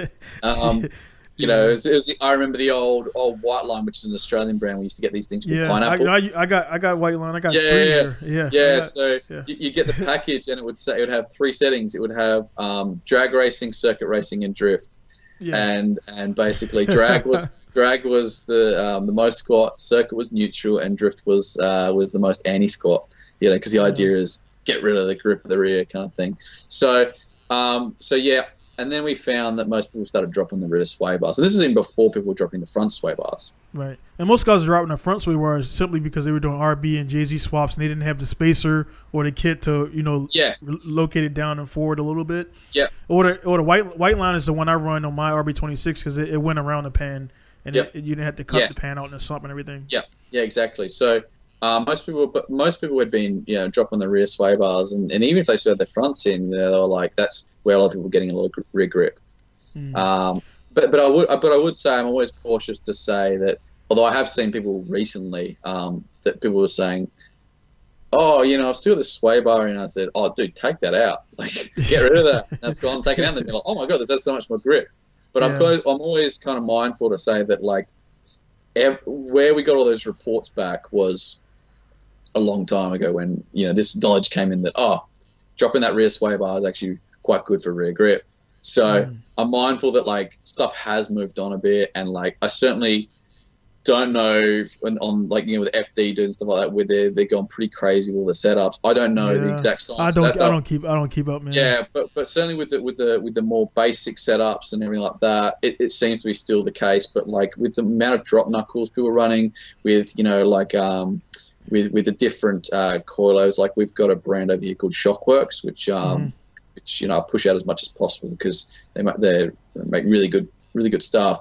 But they tend to go on the more soft side of things, which is, so we're finding a lot of the cars are, you know, you know, we used to run a lot of Japanese and Chinese and Taiwanese coilovers, and now we're running um, the Shockworks, which do have have a much more, um, you know, approach which was softer, you know, a bit, bit softer, and et cetera, et cetera. Mm. So I don't, I can't say for complete certainty that like it's still the case, but definitely, you know, back back in the old days, dropping out the rear sway bar seemed to help, right. And I think it's still the case. Like I think you still you still gain it, but like like I said, every car's different. Yeah, um, and I, I got one one last man, I got one last personal question of my own. Yeah, uh, is the um these are not all these are like stuff I kind of like I've wanted to talk to you for years about this stuff, and uh, one thing I, a lot of guys I was told by Sunaga of Team Orange, he was like uh he was like that sway bar, take it off, and I took it off and I noticed. Because I was my car, everything's feeling really tight. I took the sway bar off, and I noticed I noticed a little bit more smoother transition versus I had the sway bar and it was tight and torqued down. He was pretty much explaining to me like you're if you're if the right side is dipping down, doing whatever, it's pulling it's pulling your other side or vice yeah. versa. Is that what is that your experience yeah. or yeah? I mean, the thing about sway bars is anybody that doesn't doesn't know fully. No, my bad, my bad. Strut strut tower bar. Oh, struts! Oh, the strut, uh, yeah, strut brace. Yeah, because I, uh, I mean, because it's like you got the strut brace up top, and you got you know the sway bar at bottom, and it seemed like, and it does in theory, if you got a really nice beefy, that it's not an eBay shitty one that's going to bend anyway. I was gonna say, yeah, most of the strut braces I look at, I'm like, that's going to be nothing. Yeah. It's just so like a little I've seen, fucking a little. I've seen good Cusco ones, and then like yeah. bad Cusco ones. Like I had this one in my thirty-two, and it was like yeah. all like solid steel tubing and everything like that. Yeah. I'm like, that did a good job. And then I see the other Cusco ones where they're like this light alley that goes across, and like this this what, very what alley. Bolt. And I'm like, how does yeah. one brand have one which would clearly do something and one which clearly wouldn't do yeah. anything? But, but but yeah, um, look, I I try and run them, and you know mm. what. I don't think the difference they make is is that huge. Okay. But, and I and I really I really rely on an experience I had as, as a kid when I was building my first car, and I bought this Cusco one, which I still have, which I put I put on my dad's car because because uh, um, I run a custom stuff for mine. But yeah, yeah. but um but I remember putting it on as a kid, and you know I'd I'd go out for for a run in the hills, and I remember putting it on, and instantly the mid corner. Um, understeer was a lot less, and it was mm. literally drive, put it on, go out there, and then mid-core understeer was a, just just grip, stuff like that. And that's right. pretty much that is pretty much the only genuine back-to-back kind of thing I've ever had with the with a strut brace. Because I don't think whatever you're going to see is going to be that big. Um, right. I, I certainly don't, but I, I, I do think I do think making it as rigid as possible between. Um, between uh, you steering on a, a, a suspension on each side. So obviously the rear is not a big issue because you've got a subframe bracing right. it all, and the the struct uh, the the the, the coilovers, dampers, they connect. They don't have any impact on geometry. Right. So it doesn't matter that they're mounted to there, and there's could be flex there. The the the the, the subframe keeps the geometry really um, steady in the, in the rear. At the front, you've obviously got a big gap there, and so right, making yes, oh, yeah. yeah. Making making suspension, um, making suspension uh, as rigid as possible and not flexing as much as possible, I've always found has been better. Mm. Um, at least the geometry points, you know, you pick up points. Making sure they don't vary is the most critical right. thing. Basically, what I was saying before with with the crossmember. So I, I always think putting a brace there, um, especially like triangulating one if you can, getting something that's really rigid, I think is important. But where I differ is I'm also a big anti-rigidity in the rest of the chassis. Mm. So, you know, I always remember that, you know, talking to Japanese and, and everything, and, and I always used to see they used to always run bolting cages. And I thought I thought a lot of it was because, um, you know, maybe they just didn't didn't care as much, or it was just the market or whatever. But I talked to a few of them, and they, they, they said, um, no, that we, we'd like... the extra, we don't like it being too rigid. We like having yeah. a bit of flex in the chassis. Yeah. And I always remember that and, and, and kind of thinking, and, and I've, I've seen some builds from these cars and, you know, stuff like, uh, you know, where, where they're crazy rigid and not liking the look of how they move around and stuff like that. Mm. And, you know, it's funny, I've owned a lot of Cefiros and a lot of Laurels. And mm, as I was, as I, Yeah. And yeah, and I was, I was saying, yeah. you know, earlier on, I was saying, you know, the only real difference between these chassis is one is full framed doors and obviously pillared with a Cefi, and the the Laurel, like R and S chassis, is is mm-hmm. frameless windows and pillars. So there's a lot more flex in the Laurel, or at least in, in the in the mid section of the chassis. Laurel, and I can tell you, I've driven enough Cefis and Laurels. I'm telling you right now, the Laurel is a better car to drive. Mm. Um, it's it's it, it feels a lot better, and there's no real other differences. I mean, everything else is, is pretty much the same. It's, it's cosmetic, except for the fact that it has more flex in the chassis. So, mm. um, and I found that to be the case. You know, cars with with bolting cages, I've I preferred over over it. So I like the flex in the mid chassis. Obviously, you want to restrict some of it, but between between your your your, your front your, your left and right in the in your front and rear, get that rigid between the two, get that as rigid as possible, right? And when it comes to the rear at the front uh, front and the back, and having flex throughout the chassis, I actually like a bit of flex there. Yeah. I don't I don't like having that too rigid. So that's that's my opinion on that. I, I, I would I would try and run a strut race if you can. Um, mm. The the sway bar is is, is is makes it a lot more of a dramatic Um, situation, because you're literally, you literally, you know, essentially, if this one's compressing, it's trying to compress, it's trying yeah, to compress yeah. this one up with it, and so it, it's it's it's lifting the inner, it's it's doing all this stuff like that. So um, that makes a pretty drastic consideration, and and one thing a lot of people don't take into consideration, and oh, I'm not going to go too crazy into this, but this is this is something really important people have got to remember. When you're, and this goes back to what I was saying about, um, you know, every car's different, and you know, Ackman and everything like that with, with each car. So what people got to remember is that, you know, as a car goes, as a car goes, uh, the wheels go through its compression cycle. They do tow and move around with bump steer right. and stuff like that. Um, and even if they, even if they're not necessarily, um, you know, moving separate of each other, they they can move together with each other, and just move slightly different rates. And what that means is that, you know, it's like when you when you put your car up in the air, and you you know you go to full lock, and people are like, oh, the wheels are like completely out, and it's like, yeah, wait till it gets on the ground. Yeah, wait till yeah, yeah. yeah. No, and then when you, and then, and then yeah. when you get it on the ground, people put up then people put it on the ground, and they go to lock, and then they say, oh, we'll look at it like that. And I'm once right. again, I'm, once again, I'm like, that still doesn't tell you the situation, because when you're at when you're at um, angle, and it de- and it depends on whether you're on a sweeper or coming slowing into a corner, your inside your, your your leading wheel is compressing a lot, and your trailing wheel is uncompressing because it's, it's getting mm. loaded up. So there are different compression um, uh, uh, points. So the the toe of this one is being changed because it's being compressed, and this one's changing in another way. And because they're changing like that, your Ackerman is is essentially changing. So sitting on the ground, even with weight on, and it's being pushed in like that, there it's the Ackerman's going to be different, it's going to change, and so changing your suspension um is going to is going to mean that your actual Ackerman, or the curve of your Ackerman, is going to change, because they're going to compress at different rates. And it's the same thing with a sway bar. Running a sway bar and not running a sway bar is, one's going to lift the wheel a lot and one's not going to lift mm. the wheel, and that's going to mean that that is going to be at a different amount of angle, slight different amount of angle, when you're going through the same corner. So your Ackerman is actually going to be affected by that sway bar. Now, there's a million things which affect your Ackerman, but it's just it's something to remember, how you have all these knock-on effects, and sway bar just isn't just fuel. Essentially, at what rate of comp- uh, where these com- um, compress will completely change your Ackerman. It's the same reason that going into a corner hard, where you're braking into a corner and you're slowing into a corner, you're actually going to have a different Ackerman than when you're on the power gliding through a corner, because one, you're slowing up and the car is slumping over and compressing one one side more, right. and the other side's going the opposite. And the other one, because you're going through the corner and they're evening out and there's less, less weight on them, they're even up. They even up a fair bit. So sway bar seems like it's just a little bit, but it actually completely changes the feel and, and, and the Ackerman. Um, and yeah, and, and then obviously the feel on top, how the car rotates and transfers all that. So yeah, a lot to that.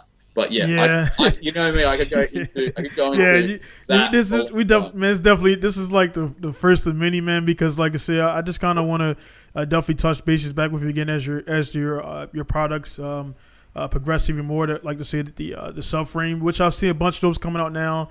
Um, I'm coming back. Well, I was going to return back this year, but after you know all this Corona stuff going on, I hope you're safe over there. Yeah, all that stuff pretty, going on, pretty, man. We're pretty good here. How's yeah. it going over and there? It, but it seemed like well over here, man. Like this season, like. One thing is is giving is giving guys a few more months to, to finish their car, so everybody's kind of throttled back. Like oh, yeah. I can I can relax, but I, man, I, I don't foresee any events happening until almost June. Man, that's the end of the season. That, that's yeah, that's I, like uh, this whole this whole season is a wash uh, for everything, yeah. man. Every yeah. I mean, uh, motorsports, sports, football, U F C, everything is just like. Fuck, I guess man. we're. We, I mean, I guess with Australia, we're kind of lucky that we kind of run all, all, all year round with drift. Um, yeah. But, um, but I think, I think for us, we are looking at a few kind of options with just running these uh, events where basically all the drivers are isolated. You know, they have their own little pit bays with you know one mm-hmm. or two pit crews, and they are not to you know they're not to move into in the other spaces. And having just a, a small amount of drivers so they can be isolated enough in their groups. Sending him out on track, um, going out on track, and then basically running, relying on a live stream yeah. instead of having a instead of having a crowd there. Yeah. Um, I can imagine a situation where somebody wants to borrow a tool. Like, hey man, get the fuck away from me, man! Like, he's like yeah, well, you know, it's, I think we just gotta, we're just gonna be strict there because it's like I guess we just look at it and be like, like, you know, at the end of the day, to him. yeah, yeah, exactly. At the end of the day, man, it's that I'm not running. So I kind of think people will be understanding. Um, yeah. And I think the thing is, we've got to keep our sanity in this and be like, you know, yeah. at, at the end of the day, um, you know, Australia's Australia seems to be doing pretty good with it. Um, you know, it can uh, go turn to shit at any any stage, but we do have to keep our sanity in and have to realize that like life does have to go on. But it's mm-hmm. I don't think it's about stopping doing certain stuff. I think it's about just doing it smart. Like right. I mean, if. If, if you look at logistically how we could run this, we could say, well, just don't do it. It's like, yeah, but if you look at it, there's not many risks being taken here. And everyone's isolated, mm-hmm. nobody's touching each other. Everyone, the only time anyone's near each other is when they're in a like is when they're near on on, on track together and they're in a little bubble and in the car. car. Yeah. so I yeah. think we've got to be realistic about this and say, like, you know, um, you know, I know it seems kind of well it's selfish or whatever, whatever, but like the way I look at it, man, is. At some stage, life does have to go on. It has to, and man. be and smart it, about it. Be yeah, smart about the critical thing, and, and don't just be smart about it when we're taking doing this. It's like, you know, I, I have to keep going around for work. You know, like I have to go mm-hmm. to my suppliers and do all that stuff like that. You know, and and I think the critical thing is not just sitting there and saying, well, this is essential, so I can just go do it. Being like, mm-hmm. all right, it's essential, but I still got to fucking think about what I'm doing. Still got to like right. take all the precautions and do all that shit like that. And I'd rather be doing stuff and taking the right precautions and eliminating the risk. Than just saying, nah, fuck it, I'll just sit inside and do nothing. Yeah, like some rather... people, like some some people want to do that. It's like right now, it's a split between those. You, you're seeing it right now. I mean, yourself, me, uh, other guys who are out there like go getters who want to get shit done. They got your own, you got your own goals. You got your, you know, what you're trying to do. Then you got the guys who want to be. They're not really motivated anyway, and this is perfect for these guys because they have an excuse now to sit home yeah. and be lazy asses, and that's like. Yeah. That for us, man, it's like, nah, dude, we, I, I personally don't like being stuck anywhere. And I haven't been, honestly, I've been, I, I'm moving all around Japan, but I go to Tokyo. I don't, I don't link, I don't mingle. I just, I drop the cars off of Yokohama and I leave. I don't. Yeah.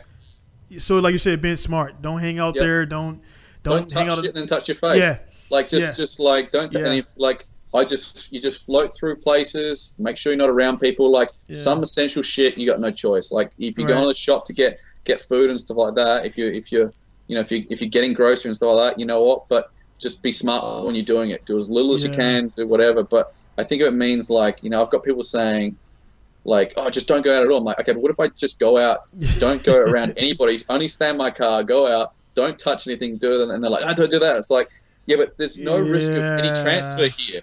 Like yeah. if you're you're sitting in your own car, you're not you're not around anybody. If I go out and drive out into the middle of the desert and stand out in the middle of the desert, people will say, no, you can't do that, it's not essential. And I'm sitting there like, yes, but yeah. you're not touching them, you're not around anybody, you're not touching anything that could be infected. Right. You're you are in isolation just as much as you're in isolation at home. If not worse, mm. because you're still around people at home, you know, if you've got yeah, other people living. Other people, yeah, you. Yeah. You know, so I, I think we're just going to be smart about it. But at the end of the day, I'm completely okay with the government. Or, you know, I'm not. But I, I understand the government saying don't go out mm. because, you know, most people are too fucking stupid to realize, yeah. to realize, you know, that uh, just go out. You know, when you say non-essential, you know, what they're really saying is like, because most people won't take the precautions.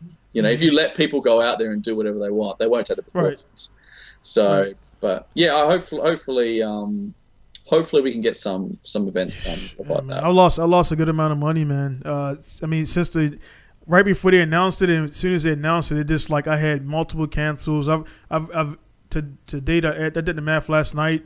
I've estimated about sixteen. Now I'm up to about sixteen grand. Uh, lost money potential, but I mean it, it wasn't in my hands, but it was going to be coming. Yeah, and yeah. Then customers canceled, so that was, you know, I mean that's a, a good. I mean it's a good grip of cash, man. It's a, you know, I'm still in startup phase, even four years in. I'm growing fast, but that's a lot. I can't, I can't really, I can't brush that off like ah oh, whatever. That's affected me uh, big time. Yeah. So yeah, man, it, it's, it sucks. It's, and it's it's yeah. hard finding that balance, man. Like I, yeah. I won't pretend that I've got the fucking answer because I don't think anybody fucking knows what's going on. Yeah. I just um, I, like I think if we can run events and if we can get, if we can do it safely, um, I know mm. there have been events run here where the police have checked off on it and said, look, you're doing everything right. We'd rather see you guys actually doing stuff and, and making sure some money's still moving around and actually these these places are still existing, because that's the other thing we got to remember is these tracks. They don't get money coming in. What yeah, happens? To them? That's business. And it so, goes. so we've got to, we've got to look at if we if we can support these guys safely, mm-hmm. and you know, like at the end of the day, if if the risk is you know one in a million to do this event, but every day I'm going out to the shops, it's one in a thousand. Right. Then I think we've got to look at it and say, look, you know, we should be able to run these events if the if the risk is low enough, um, and if it's you know if it if it at least gives some sort of normal you know uh, you know. If it, if it gives some some push with keeping some places open, if it keeps things moving, if it does something, um, and it, you know it gives these guys a chance. I mean, look, you know as well as I do how many people there are out there, including my, including myself and maybe yourself. But like drifting is not just a fun thing to do; it keeps yeah. a lot of us sane. Yeah. Um, and and I know a bunch of people that are like seriously like getting on getting ed, um, itchy. Yeah. I used to get it as well, especially in the old days. If I didn't drift for a while, I would get really irritated and and just feeling down, and you didn't really know why. And you go out and drift, and you'd be good for an, you know for a few yeah. weeks or a month or something like that. So then we got to keep that in mind, like you know this, you know making sure you know people take care of themselves. It's not just about making sure you know they never go outside. It's like yeah, like make sure people are healthy, make sure people are actually yeah. like. If, if if this is going to go on for another six months or something like that, or, or a year, I can imagine, man. If it, what does that mean for you know mental health issues, you know, depression, yeah, that, men, like mental that. health, like, and then like you said, like like a lot of guys said, like you know, it's not, you know, I I don't even look into suicide rates since all this went down, but like you know, a lot of people are getting mentally disturbed because they're lo- they're they're losing cash and they don't have any other resources to bring any other cash. Uh, for my business, I have lost money, but I got other avenues to make money. That's within my business, uh, and I, I can only I can only imagine the people who bought houses. Right, I mean, right before this kicked off, four you know four weeks ago ish, uh, people have bought houses. People have opened up shops or companies, and they have no customers. Like, and they they're about to fold before they, they didn't get a start. It's like a shitty yeah. time, and the stim- stimulus is not really the three thousand dollars or the Uh, that uh, the Japan is talking about, which, by the way, I'm a foreigner. I pay taxes twice, and I'm not eligible. Yeah, because, I saw that. I saw that with Luke's yeah, status. I yeah, yeah, that's, yeah, dude, that's a punch in the stomach, man. Well, that, and, you know, uh, I love Japan, but they're like very a thing with Japan. Yeah, yeah, and you've been here enough to know that, and, we, and that's a whole different topic, man. But yeah, yeah. Uh, and America's offering what twelve hundred dollars, like dude, that twelve hundred dollars, and and and. and that's not going to buy me your fucking kit. So what is it's like? Yeah, we, we, we are we are, we're probably we're, we are lucky in Australia. Um, yeah. But you know, I think um, yeah. You know, I think I, I think our I think our bigger worry is. I mean, obviously, there's a lot of people that are that are really worried about you know their future with, with all stuff like that. But I, I actually think right. a lot of the worry here is is how the hell are we going to pay this back, because Australia is going. You know, they are yeah. doing a reasonable amount. So there's a lot of money going into. Um, Yeah, yeah, to people to to account for a lot of this, but it is like shit. We're taking a lot of money out, and we're, right? You know, like, how how are we going to do it? But I guess that's that's uh, once again, who knows what the what the answer is. Um, but if nothing else for now, I think hopefully Australians probably are safer than mm-hmm. than a, a lot of our places. Yeah, because you got you guys are kind of like down, like you know, it's the the prison That's the well, I think I, I, I can't remember. yeah, yeah. Well, yeah. Thankfully, like, um, yeah. you know, but I think we're. I think it's maybe it's either six or seven hundred fifty dollars a week. I think, uh, basically unemployment now, and, and everyone's oh. going on it. So, so, um, so it's not it's not an insignificant amount. And then we've got a um, a JobKeeper one, which is for people that are losing money. It's mm-hmm. basically a um, a fund to to help uh, financially support people which are, are losing money. You just got to right. you just got to show. I think you've show the loss, yeah. Show the losses, and then they basically come in and, and we'll um we'll uh, support you on that as well.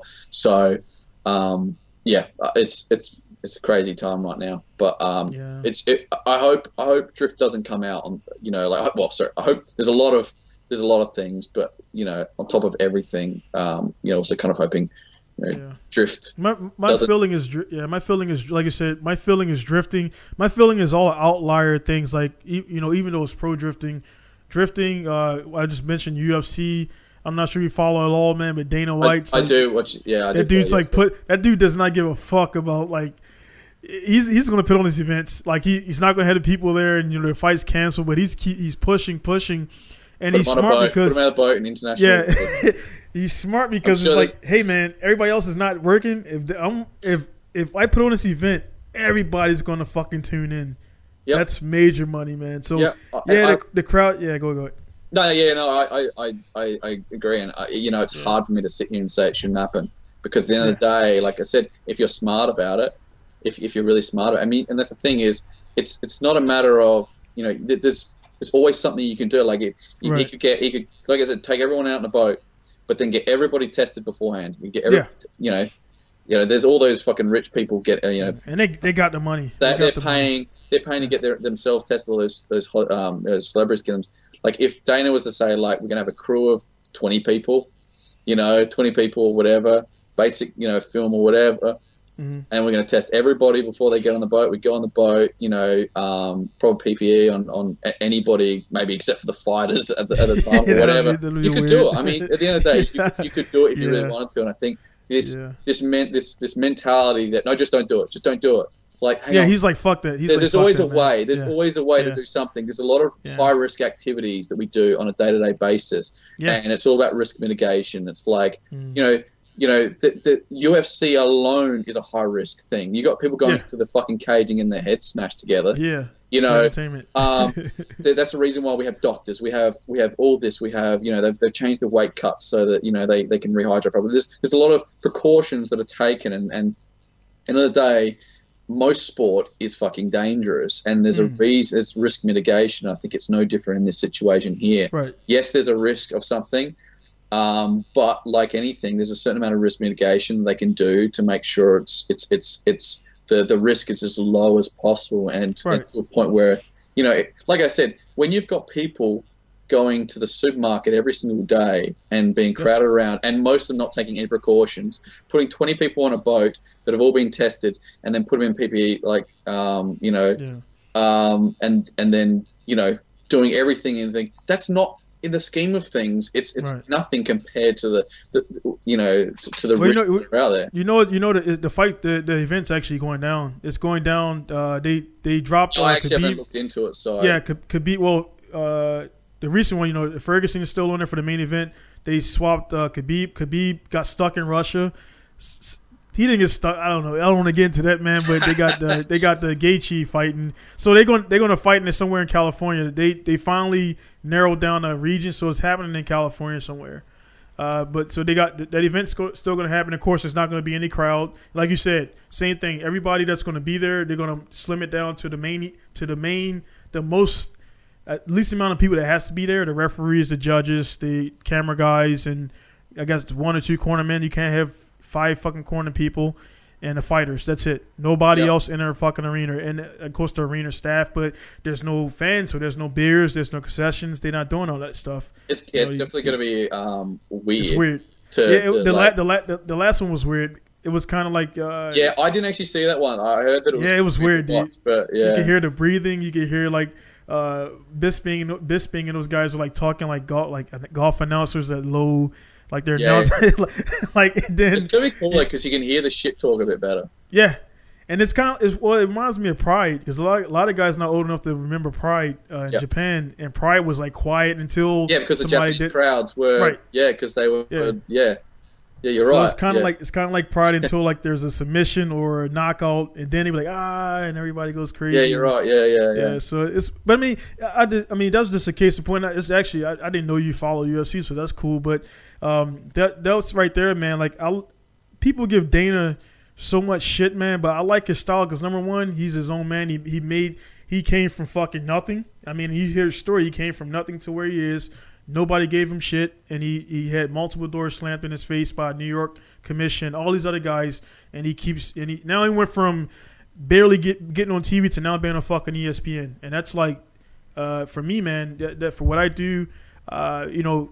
Going from a fucking backyard alley to a shop in Japan, man, and then like yourself, man, you know, just going from doing skids to being one of the, I, I mean, personally, man, one of the best guys in the fucking industry. In the yeah, I, I mean, man. Yeah. yeah, man. Well, I think, it, yeah, I definitely respect. Thanks. yeah, so, yeah, yeah, but yeah, um, but yeah, I definitely res- I respect the hustle and stuff like that. But um, yeah. and and and and it's it's kind of easy, especially in U F C, when you don't give as much of a shit, yeah. because like and, it's, and they it's run harder in some of the other industries, yeah. and because they got a know, commission, yeah, and and and yeah.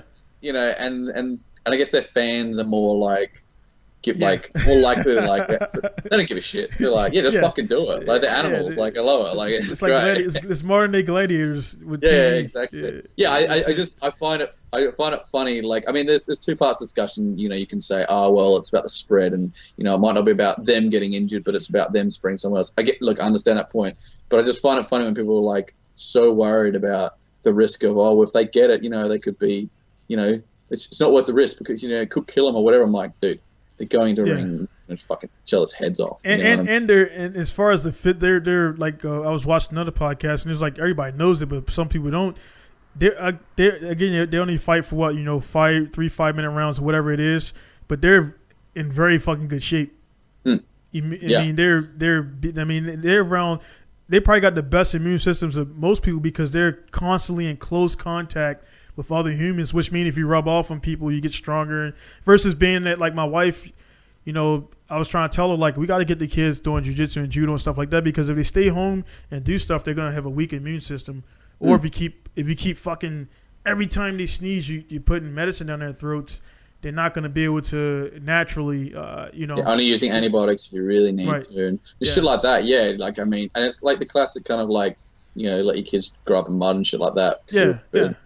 Look, and look, I, look. At the end of the day, I don't know. I don't know the fucking answer for sure. But like, I, I know, I know that over the years of like, of, of a lot of traveling and a lot of fucking, uh, you know, just yeah. doing shit. Like I, my immune system is is. Uh, you've been fucking all over, man. You drifted. you drifted on. You drifted in, of course, Australia. I know you've been over to Europe. You had like a little two year stint in Europe when they opened up the. Uh, That uh, track over there with yeah, the, you um, driving a B M W. Went, I actually went back there um, yeah. only, only a, a few months ago. It was in, just before, uh, not not long after, um, not long before they, they closed the borders. But I was in I was in the um, I was in the U K. Oh, so yeah. um, obviously U K is not doing too well either. Mm. Um, but yeah, so I was I, I actually went back over the third time I was over there uh, under new management now. But um, but yeah, no, I've, I've, and when I'm doing those trips, you know, I, I did America as well and. And when I'm doing those those trips, you know, you're you're living off, you know, and you're living off yeah. nothing. You kind of, you, I'm I'm living in my car. Yeah, you know, I'm, I'm I'm not. You know, you you're dealing with a, a lot of shit. You, you know, you, you're having weekends where you, it's just a bender. You you drinking all things, so yeah, you, it does run down you a fair bit. But like I said, I'm I'm glad. Like as a kid, I kind of, you know, did spend a lot of time in the mud because. You know, all those trips and shit like that, I would have been, I would have been fucked. yeah, man. You're, you're running down your body, like no sleep, drinking, all that shit. Foreign country, foreign bugs, you know. Um, but yeah, who knows? It, it, I'm, I'm, it's be interesting to see how things go. But we've we've got a um, we've yeah. got an event next month, and we're gonna just play by ear and see how see how we go. But. Yeah, definitely, man. That's that's you know that's that's you know one of the cool the, the coolest things again about this uh, wrap up on this man. It's like the the drifting man. The cool thing about it, man, is like we all we all do it worldwide, and you can go to a different country, man, not speak the language, and like you got that common. You don't have to say anything. You just got you just know the goal is to get sideways, stay sideways, you know, do as much, you know, smoke as you can and stuff like that. And it's a cool thing. Like, I, I, I you probably seen you seen the guys that drove from Germany to Japan. Yeah, so Mar that, Martin, I was, Martin, uh, I'd yeah, been looking Martin, to do that yeah. for a while. I've been looking to do that for a while. Um, yeah, I was looking into the ferries and seeing this. I even talked to some Russian dudes about it. Like, yeah. what would I need to get through? They're like, mm, I'm gonna get them one here, man. A Ks, and I'm like, okay, yeah, yeah. sketchy, obviously, parts of, yeah. of of Russia to go through them. And so I that was like one of the ultimate ones. I wanted to do it from basically the U K, yeah, um, all the way through to, to Japan, um, because U K has right-hand drive cars. So, um, so I don't know. If, I don't know if they. I don't know if they contacted Guinness, but I'm pretty sure, man. That's the longest fucking drift trek, man. Yeah. To my knowledge, to my yeah, knowledge, yeah. man. And then like, and the dude, and I met him. I uh, the funniest shit, man, is I, I put a picture up a while ago when they. I just randomly went to my guy in uh, Saitama. And I'm like, that fucking B M W looks familiar. No shit, it was these guys there. My shit. guy Rahman, I met up with him. He picked him up from port. And then, like, so I, I follow these guys, and then this fucking the, the scene, man. It's like that that right there showed me, man, how small the fucking scene is, man. So yeah, well, for, honest, yeah, I mean, crazy, honestly, man. man, I I that's basically what I've done with drift yeah. the, uh, the whole way. Like, uh, not so much Japan because it's a little bit there's a little bit more isolated there, but obviously yeah, yeah. I've had mates along the way. But mm. but you know, dude, with, with with Europe, I'd go over there for an event. Mm-hmm. And um, I go over there, and sometimes I, I plan a few other events while I was over there. Um, but I, that was basically just from shouting out and saying, "Hey, what's an event?" Like, yeah. and people would just say, "Oh, we got this on. Uh, we bring, we'll bring, uh, give you a car or whatever." And, um, and I was like, "Yeah, sweet, no worries." And I'd get over there, and I'd, I'd have a change of plans, and I'd be like, I'd put a call out and say, "Hey guys, w whatever," and these guys would be like, "Oh shit, yeah, man, if yeah, dude, we're here, come yeah. in." So like. You know, I, I'd, I'd end up there that night, sleeping on a couch there, and they take me out, and we fucking we douche and stuff like that. And honestly, you're right. Like, drift is you very unique in that way. Yes, there's, there's right. a lot of. I think that the reason why drift is unique is because it's so universal yet so tight. Yeah. So like, and also, if you're, and if also you're a soccer to, player, if you're a yeah. soccer player and put a call out, yes, it's, yes, everyone in the world plays soccer, but. Mm-hmm. But if you put a call out and be like, "Hey, I'm a soccer player," da, da, da, we're like, "Okay, You're like, who okay, cares? Yeah, nice. Who gives a shit?" But the thing about the thing about drift is it's tight yeah. enough of a community, yet spread right. enough that you can put a call out pretty much anywhere in the world, and the local drift um, community will be like, "Oh, some yeah. drift dude from Australia's come over, yeah. from fucking South Africa or whatever. Yeah. Fucking let's show him a good time. Let's show him our thing." And it doesn't matter right. who they are. They don't have to be a name. They don't have to be anything like that. Just somebody from another. Um, you know, we, we'd have people coming over to Australia and like, coming over for work or whatever, and they'd be like, "Dude, you're the only Australian I know. Um, you know, well, do you want to like, you know, can you show me around?" Like, "Fuck yeah, dude!" So we just yeah. take them out, and yeah. all my mates would be, and I'd tell them, "Hey, dude, we got this guy coming from Southern Sarge," and they're like, "Oh fuck yeah, let's get the cars, we'll go in the hills or whatever, we'll take him out, go sliding or whatever." Yeah. And drift is very unique in that kind of sense, like where mm. you know. Um, and so that's why I love it. Like it's yeah. it's great. Well, one thing, one thing, one thing too is because I I've, I I I do grip. I do. I, I started from drag racing. Grip. I mean, drift is also. I mean, on uh, it's obviously been like the bulk of my thing here since I got to Japan because I was in the thing. Once I got out of the military, I kind of I throttled back a little bit because I, I was I'm living here now, so I don't have that rush to like try to you know D one G P is what it is. I'm not. I, you know I'm kind of over that hype train, and they're. Yeah, they they're killing themselves. I don't have to talk yeah, bad I, on them. They're doing yeah. they're doing they're doing enough themselves. So the thing about it, man, as far as drifters, man, is like we've all we've all like that struggle, man. Drifting is a destructive sport, and you don't last long in it if you're gonna take good. If you, I and I say it because I don't get any drifters at my shop. I, I've been open four years. I haven't built. I haven't serviced a single drift car for an individual. It's been all street because I I I know that, so I'm not gonna get angry at the drifters local because me too. I didn't go to another shop because if I did that, you wouldn't last. You wouldn't last a year as a drifter. Every time you went to an event because you're breaking shit every event, and I think that's the one thing. I mean, you you spend all week. You put an engine in there. You go to the track. You blow up on the first lap. You rinse and repeat. The strong ones survive. The guys who are just doing it for a Tokyo Drift fad, they don't last about two months mm. and they go away. And you got years in the game. I got years in the game. And it's like, it, fuck it, man. Let's just, you know, park the car tonight, get to it tomorrow, or get to it tonight and whatever. And it's like one thing worldwide. No matter where you go, uh, it's the same thing all the way around. And um, you, you did you see the show called um, the Hyper? What is it, Hyper Hyperdrive? No, I didn't. I, I did. I, yeah. I heard about it, but I yeah. yeah. I had a guy on. I had a guy from the from the show in here, and uh, there was different levels, different income what was his, levels. Uh, I think I, I think what was his name? Uh, well, the guy I had on was a uh, guy called Tokyo, black guy. He oh, drove, yeah, okay, drove, yeah, yeah. yeah. And then uh, you know, like, I'm gonna get uh, try to get the uh, fielding on his Shredder.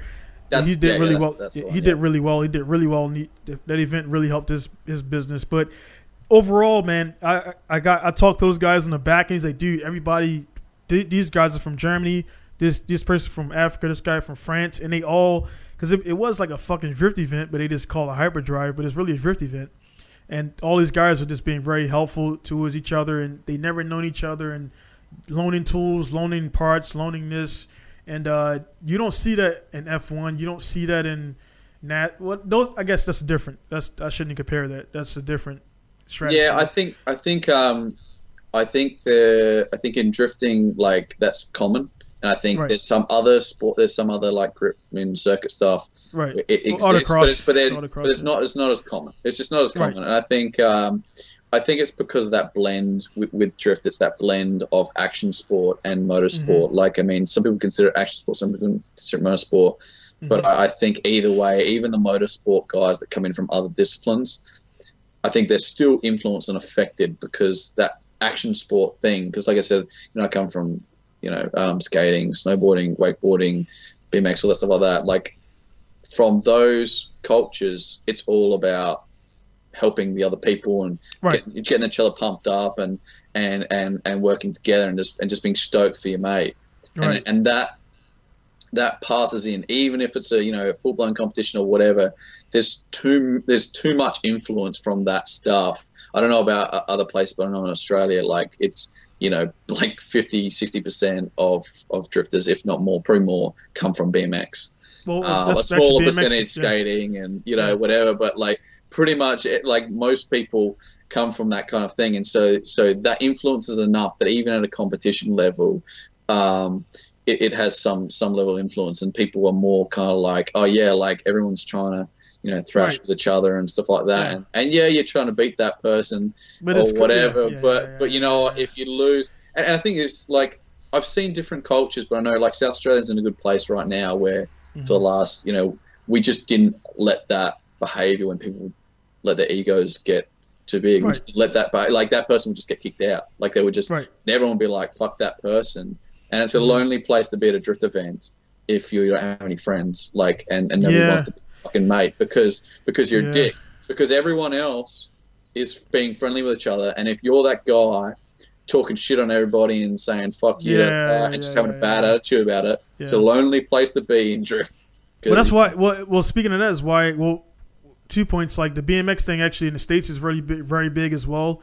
And uh, B M X, I, I didn't, I never did any organized events, but B M X, like we had, uh, we had the what we call them G T Diamondback, G T Diamondbacks, Mongooses. Yeah, they yeah. all got stolen where I'm from because I'm from the city. So if you had a mongoose or a, or a Diamondback, it was it was like gold. And yeah, yeah. if a drug de- once a drug dealer steals it from you, you're not getting it back because you can't you can't call the cops and say, hey man, that guy stole my bike, because when you get it back from him, it's going to be some repercussions because you call the cops yeah, on yeah. him. So I had I had mongooses, I had Diamondbacks, I so so and we would ride out like twenty, thirty guys, dude. We ride out, jump off of shit. Uh, it, it was and that's so it's weird that you so we got the B M X thing. Then for the uh, like I say, the lonely part, man. It, that's actually why I stayed away from Ebisu, because you guys didn't fucking come back, dude. Like you, you guys stayed away, and I was, I was looking forward to every time meeting with Stewie, fucking C C, all these guys, man, and like you guys and Wayne and all those dudes, man. And uh, you guys kind of like got your feel of it, and I, I know the. I mean, I, I'm not trying to put anybody on blast. We all know, you know, Power Vehicles is there, and they.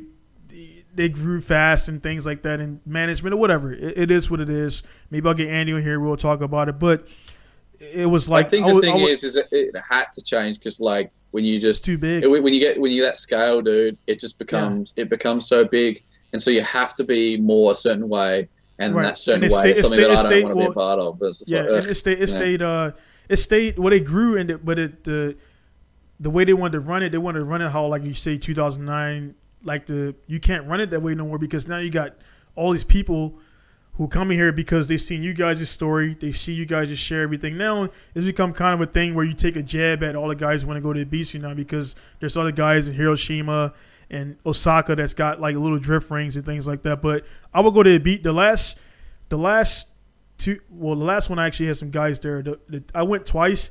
I was at fucking Ebisu by myself, dude, the whole event.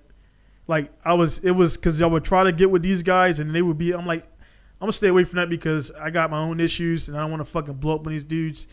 And they're acting like tough guys, which they're not. So I'll stay away from those guys. And then the Japanese, they don't want nothing to do with Gaijin because, like you said, they just feel – and they actually a lot – I don't know if you noticed, man, Japanese, the attendance is like went away. They don't yeah. – you know, they don't show yeah. up anymore because they don't yeah. want to be involved with it, man. So it's like – I'm like, man, I can't fucking be in, in a Matsuri and be by myself after experiencing being in a group with you guys, just hanging out, talking about Bike Girl, Alexi, you know, rolling around there where he's at. And, yeah, man, it's just like fun times, man. And, yeah. and like now it's like boring.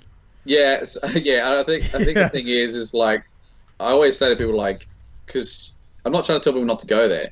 Yeah. It's no, more, it's more like if you haven't been there before, then you, want, you sure, got to do at least once. You, you got to do it.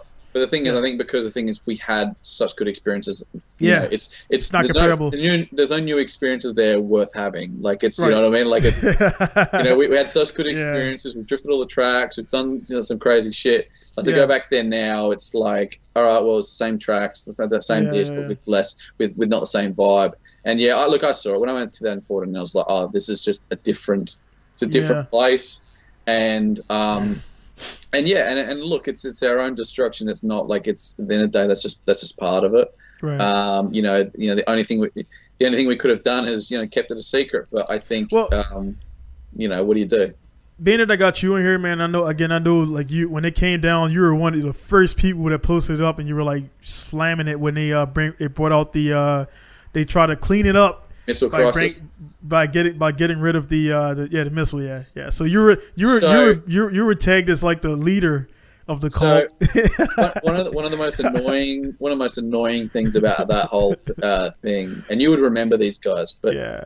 but when they when they were saying you know blaming you know white people for for these missiles and yeah, yeah, you yeah, know yeah, the Japs yeah, do, yeah. the Japs do this do this and.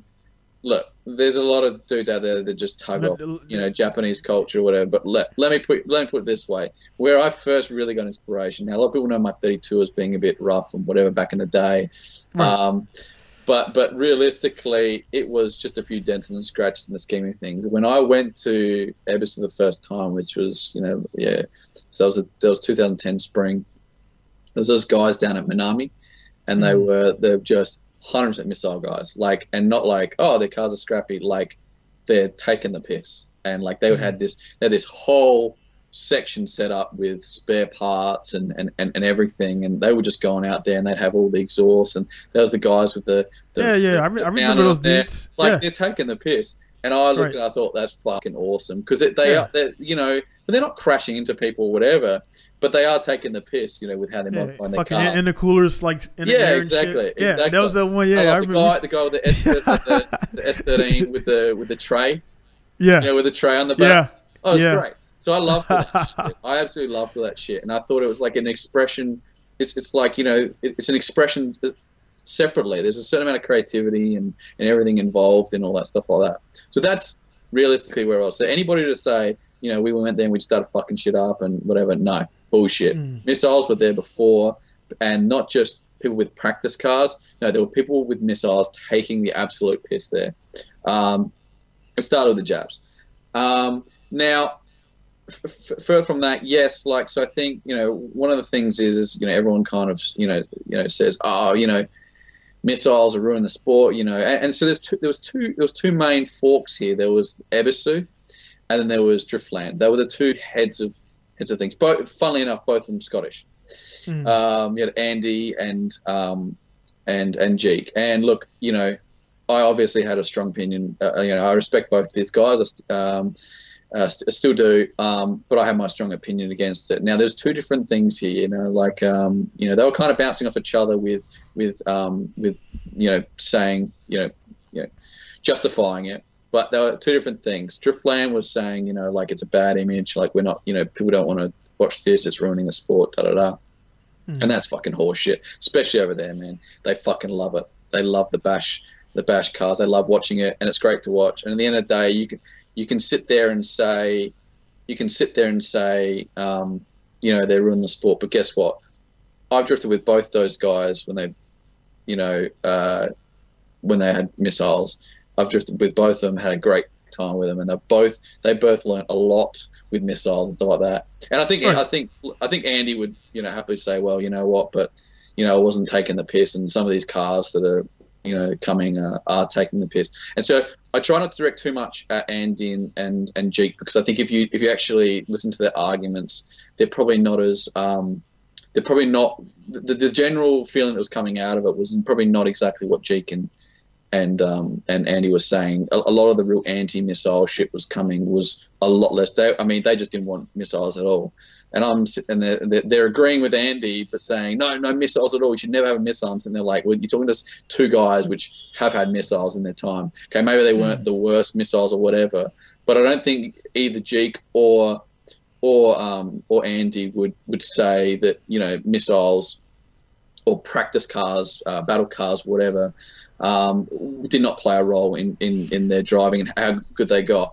So mm. I guess the critical thing is, is is people sitting there and saying, well, it's a bad look for the sport. A and and I guess the thing is is that, you know what, that's what free market's about. If if mm. people don't like Your the choice, missiles, choice. they're not going to come to those events. And you've got to make mm. it a, I have nothing against uh, an event organizer saying no missiles. I've no, no if if that if, if they've decided they're going to make that choice, I have no problem with it.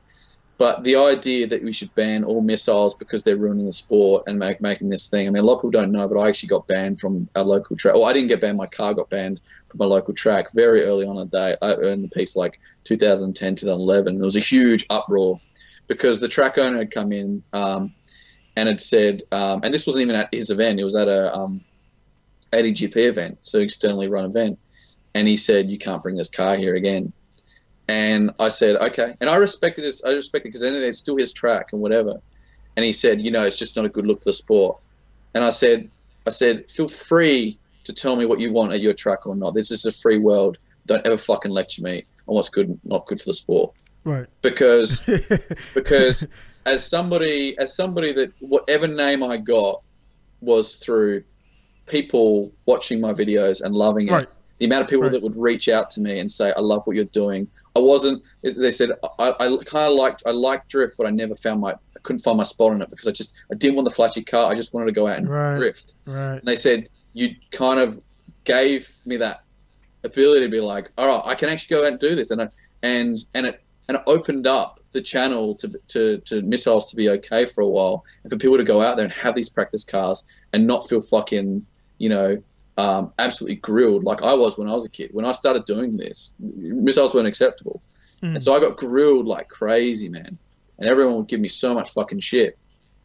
And so I had to go through that whole process and realize, well, do I just stop doing this or and do what everybody else in the in, in the drift scene wants, or do I just keep doing it? Because I, I, in my head I'm like, I'm not doing anything wrong here. I'm not crashing anybody. Yeah. I'm doing my own thing.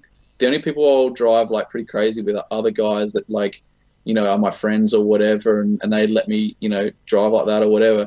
So what happened is over time, you know, you know, the videos go out, people start liking this stuff, and all of a sudden this this kind of trend comes along where all of a sudden people feel like they can actually have these practice cars.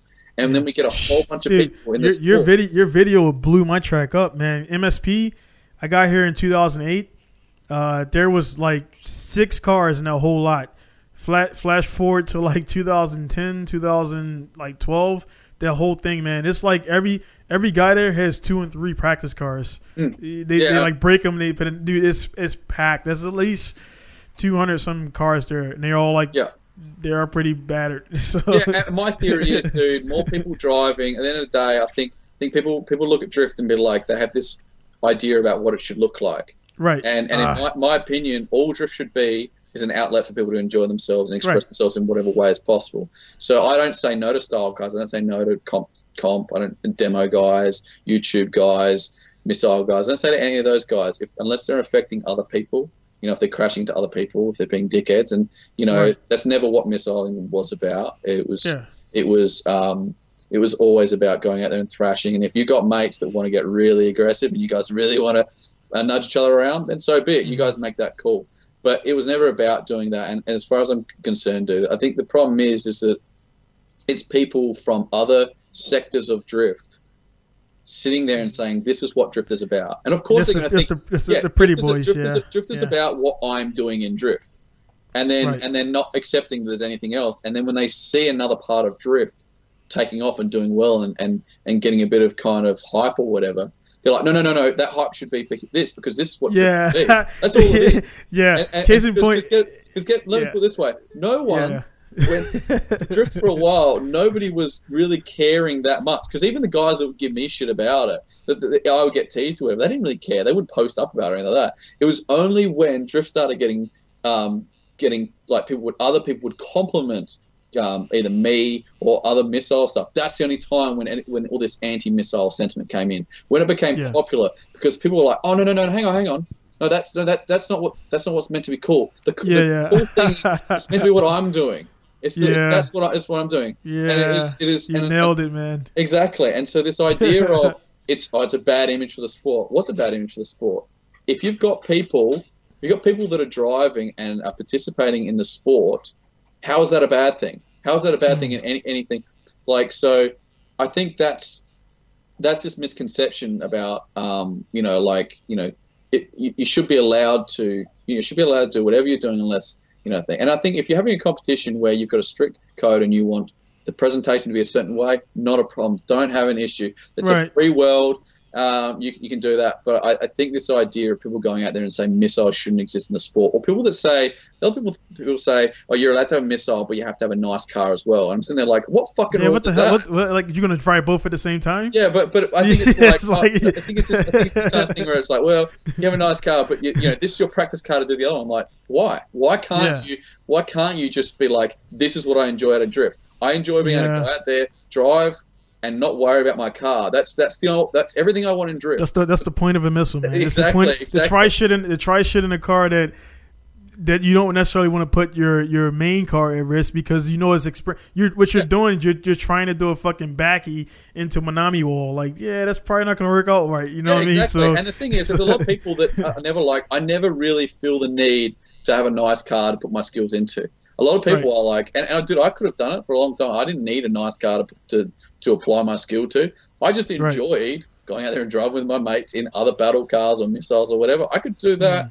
I could do that for the rest of my life. And if that's all I did, yeah. I don't need to be like, okay, I've learned all that now. Now I'm going to go put it in a nice car. I just don't need that. Yeah, like, you don't, I, like yeah. I, I do enjoy doing that sometimes. Like I, you know, I have nice car which I go out there and stuff like that. But I, I I don't like if I could just do the other one, and, and a lot of people just don't have that. They don't have that need to be like, I need a pretty car too. They just don't yeah. need it. And I, there's yeah, nothing that, against people that do yeah. want it as well, but but you shouldn't be like you shouldn't be like you can only have a missile if you have a pretty car too. Makes no sense right. to me. Like you, and, and the states, in the states, they uh, it was right around that time that that article came out. There was this t- this change you've probably seen too, where they started having like the uh, these these events, and it was this one event, and I seen some shit with it recently. With they're like, hey man, if your, your car, they were like forcing guys like, hey, your car has to be all the same color, it has to be one color, and then they had the team stuff, all your guys had to be the same color. Then it became like this fucking prestigious elitist group of drifters that weren't fucking really even going hard, maybe one or two guys out of like the whole event, and they, I'm like, dude, like you guys are like half-assed driving, and then you're like going around town saying your car is the baddest drift car. And Luke uh, made a, a point the other day where those same fucking guys will be like, hey man, my S R twenties are running good for nine seasons when they do three events in nine seasons and they fucking did two laps and came back yeah. in the pits. But I think the thing is for me, I don't give a shit. Like it's for me, it's like, do your thing. Yeah. If that's what you, if that is yeah. what they want to do, if that's what they get out of drift, not a problem. My issue is when they fucking are like, oh, you can't Push do it. This other thing. Yeah. Right. And and and I'm and I'm like, don't criticize what I'm doing. I'm not going to criticize what they're doing. You know, like yeah. I, I know a bunch of dudes with style cars, and I love their, their shit. And and obviously, my preference is something like you know the animal style dudes because they, right. they have the cars, um, but they also push hard. But that's just exactly. my preference. I don't sit there and I don't sit there and say that you know you can't just have a pretty car and not drive hard. I'm you know that's fine, not a problem. Mm. Um, if that's what if that's what you get out of drift, that's what you enjoy. Um, all good, man. Um, and I'd rather that than be like that than pretend to be like, you know, whatever. I'd rather just enjoy it, not feel bad for enjoying it. Um, But just accepting that there's other going to be other people with, with missiles. You're not you're probably not going to like it, but that's fine. Like, you know, that's the best part about drift, is such diversity. Like, if everyone was chasing the same fucking thing, no one would like it. You know, all these style guys, they, you know, or, or if, if if they're hating on, on missile guys, you know, they're probably like, fuck these missiles, they shouldn't have all these cars. I guarantee you, they're the same people that, if those missile guys all got style cars, they'd be like, oh, these fucking, you know, dudes just getting into it because yeah. it's cool or whatever. It's like, yeah. because the fact is, is that it doesn't matter if you're a style guy, missile guy, comp guy, they all talk shit on each other. Yeah. Uh, and, but the, the ones that talk shit on each other are not legit, because they're normally the hype guys, because they yeah. just follow the trends. Right. And, and the, guy, the guys who are about there busy, they're, they're busy fixing their shit that they broke yep. the last round to get back out there for the next the next next Dude, event. Nobody nobody that's legit and is in it for pure reasons is sitting there talking shit on other things. No. So you, every time you see someone that's sitting there talking shit about, you know, style of drift, you could just dismiss their, what they're saying, because you're like, oh, that's yeah. just that's just a person that, that doesn't really have any pure intentions in this sport. Because yeah. every person I respect on a personal level, uh, as as a per, like you know, as, uh, as a as a drifter and as a person, none of them fucking complain about those styles. None of right. them complain about it. They might say that's not my that's not my preference, but they're not mm-hmm. sitting there saying that should be banned. You know, everybody that's sitting there saying another style should be banned, whether missile dudes saying that fucking style guys are retards because they don't drive or whatever, w- whatever you're doing, they're not in it for legit reasons, and so they just right. don't get respect. And when you don't have respect, your opinion doesn't matter. So it's right. pretty easy just to dismiss and be like, all right, cool, you can fucking talk all the shit you want, but in yeah. the day, gu- when your opinion doesn't matter, it's, it doesn't matter. Yeah, I, I guess it's kind of it's kind of again to bring up the B M X uh, correlation. You have a B M X spikes. You got the the guys who do, you know, vert ramp. You got the guys who do dirt. You got the guys who do flatland and other sh- you know, they got the guys who fucking race B M X. But they're all, at the end of the day, they're all on B M X bikes. They're all on the same, yeah. maybe they got a, a bigger, a stronger back wheel for dirt jumping, and maybe they got uh, wider pegs for the, the flat, the flat ground guys and stuff like that. But they're all still in a B M X realm, and then drifting is kind of like, I guess, because it's uh, you know, it's only it's one goal, which is again getting sideways, staying sideways, and, you know, maneuvering the course. They just can't separate that a guy can get sideways, stay sideways, maneuver the course with a clean car, or do the same thing with a missile car or a fucking J G T C car or whatever that shit thing be. So like you said, you nailed it, man.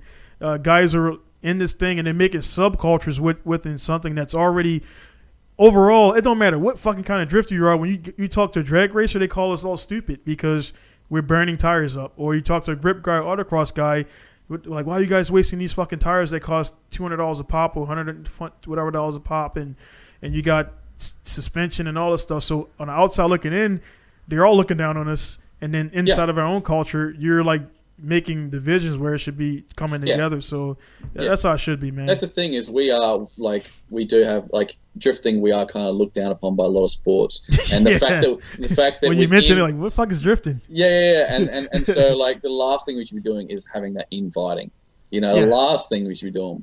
But you know, it's just it's just one of those things. But um, yeah, I don't know. I I, I just um, I just think, you know, at the end of the day, there are, there are bad people in every, everything. You know, there are yeah, there are missile dudes. Yeah. There are missile dudes that are that are just being dicks and just deliberately smashing their cars or and whatever, and then hanging shit on other guys or whatever. There's style dudes that are whatever. But you know what, dude? Like, when it was all going down with it all, I knew it was coming. Like, because if you look at any, mm. if you look at any of this shit, what happens is something becomes popular. Um, it was, more people not, come on. More people get on, and then what happens is the people you're attracting when things get. So in the initial days, you're seeing a lot of people that like are like, oh, this is cool, I wouldn't mind giving this a shot, and feeling like enabled that they can do it. And then it becomes gets to a level where it's just people that are doing it just for hype. You know, mm. missiles got to that point where it's just like a lot of people that were getting missile cars were just doing it because it was, it was a trend, it was a hype. But yeah. you know what?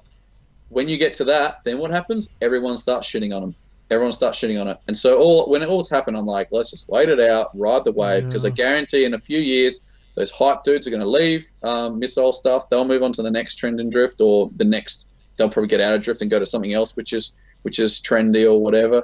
And then by the time that happens, it'll settle down and people will be accepting of, of missiles yeah. again. I mean, not everybody will always be accepting, but like it was yeah. saturation point, because we had so many people rocking up to events that didn't really uh, – they they – they didn't really appreciate what, you know, missile, whatever, they they were rocking up and just having bad attitudes. And the, yeah. and the, realistically, in the early days, nobody with missiles had bad attitudes yeah. because you had to be you had to be humble because yeah. you realised you're in a minority. You, you yeah. Most people were kind of iffy about what you were doing. And the thing yeah. is, is you knew that nothing you nobody really liked what you were doing, so you you couldn't be like you couldn't be there for the wrong reasons. You had to be a fairly yeah. chilled person that just liked to thrash, um, yeah. because. But then obviously when it got so popular, there were so many people in, in missiles that were literally just there for the hype, and yeah, obviously you're going to get these dickheads, of course. Yeah, but they're just going to just it's you know it's this, yeah. You, yeah.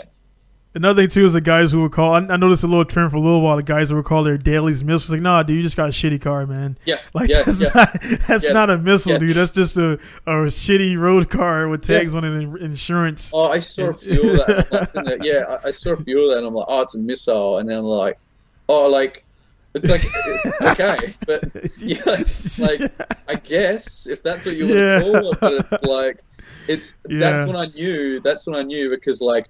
Back in the old days, you would resist calling your car a missile. Like, oh no, it's not yeah. a missile. I'll, I'll fix it. I'll do this. Because yeah, yeah, yeah, yeah, it was yeah. like it was not it was not cool. And now you got people that are like using cars that are clearly not. Like we would never have thought about doing that. Like implying that your car was that. If you called your car a missile back in the day, people would like and you know give you shit. Whereas these guys are using it as a thing to look cool. And it's I'm a term like, of endearment. Oh, wow, yeah, shit's fucking turned since uh, since it all fucking started. So, yeah. but you know, like I said, you, it's just going to happen in cycles. I knew it was just going to fade off, and we're back in a place now. Like so, Driftland, as I was talking about before, um, they stopped running missiles, and now they're running missiles again. You know, they're having these bash events again, and they're they were successful, hugely successful, amazing events. I was over the one I was at over before had um, you know Jack and Connor Shanahan, yeah, yeah, yeah. Um, and a few of the other Irish dudes and some other you know um, decent guys. Fucking awesome event. Um, but yeah, like, like it's it's come back now and people are kind of accepting it now, and you know it's good. But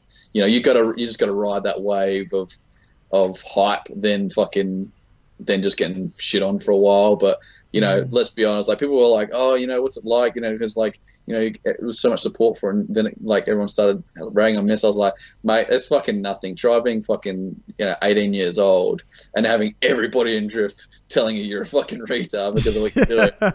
This is easy. This is a breeze compared to that. You know, like yeah. at least at least you've got some people on your team. Back then, I had nobody on my team. Yeah, uh, and, and people you respected were calling you like you know. a shit driver that just crashed into stuff and you yeah. know put your shit box back together and fix it up and all that stuff like that. So like now if you deal with that when you're eighteen, when you're like you know when you're when you're well established and you got other people that have got missiles and it's whatever, it's not a problem. You know, I'm not, I was like just ride this wave and we'll be good soon, and that's where we're at right now. You know, I think everyone's everyone's back on board, but you just gotta accept it. So yeah, it's all good, man. But hey, man, hey, man, I just looked at my clock, man. We, it's like we were talking, man. It's like we got two, we got, we had uh, about two hours and fifty-one minutes, man. So yeah. you did yep. as much. Hey, I'm definitely gonna have you back on, man, because this, this is like way too much to even get in one episode without, you know, most people on YouTube, man, the analytics, they only hang around for like fifteen minutes. So I clip it up and put it out there. But I think people received this well, man, because again, everybody out there knows, everybody in the scene who's been in this scene more than ten years knows Stewie Bryant is, man. So they, that's why we got it right into it. There was no introduction because yeah, everybody fucking knows you. I didn't even and, get into any, any real good stories. I got some fucking yeah, yeah, yeah. We got a lot. We got a lot, man. We'll, yeah. we'll definitely talk again. And I, I look forward to coming. Um, uh, obviously, you know, the the the corona stuff is, you know, it, it's done what it does to the business. So the, the money is, is tight. And then also, like, you know, I got to get everything in order because I was planning on coming over there. I, I never been to Australia before. Mm. And I, I wanted to come over there and, you know, see how it is and feel the weather and feel the climate, see how, you know, it feels like Iraq or Kuwait or whatever, because that's the hottest places I've been to on the globe.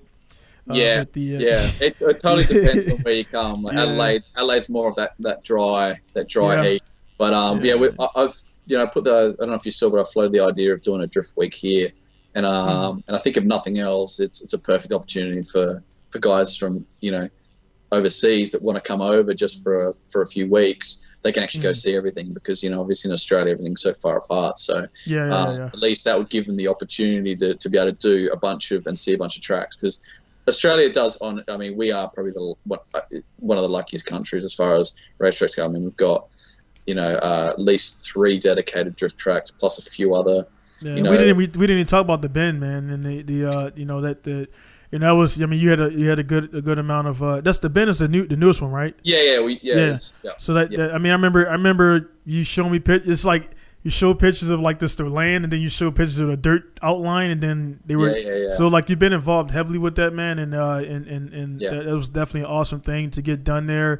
And uh, it went. It seemed like there was a point in Australia where they were. Uh, I remember. I remember seeing Pickering on fucking Speed T V, uh, and he. I think I don't know. I'm not sure if it was New Zealand or Australian drift. Uh, but they, I remember seeing P- Pickering in like I believe an S thirteen or S fourteen, and this was way back when, man. And then I met him at uh, Ebisu, and I'm like, this fucking guy looks familiar, and he was like, you know, younger and slimmer then. And oh, it could have been. Um, could have been. Uh The, the D one F D mashup in um, yeah. in Irwindale because they um no no no they, this was this was this was in Aust- this was in either Australia oh, okay. or New yeah, Zealand speed, yeah Speedweek yeah yeah yeah, yeah, yeah it was yeah, it, it was yeah it was yeah yeah so it was definitely there because everybody was fucking Australia, so it looked like fucking D one G P, so it's like so that was an interesting time. If that was if that was back in the D A days or Drift Australia or Full Lock yeah, days it was that was, was an definitely. interesting time, and we had um, yeah. Robbie Bolger who, who like he had like a thousand horsepower Monaro or uh, Pontiac G T I essentially, yeah.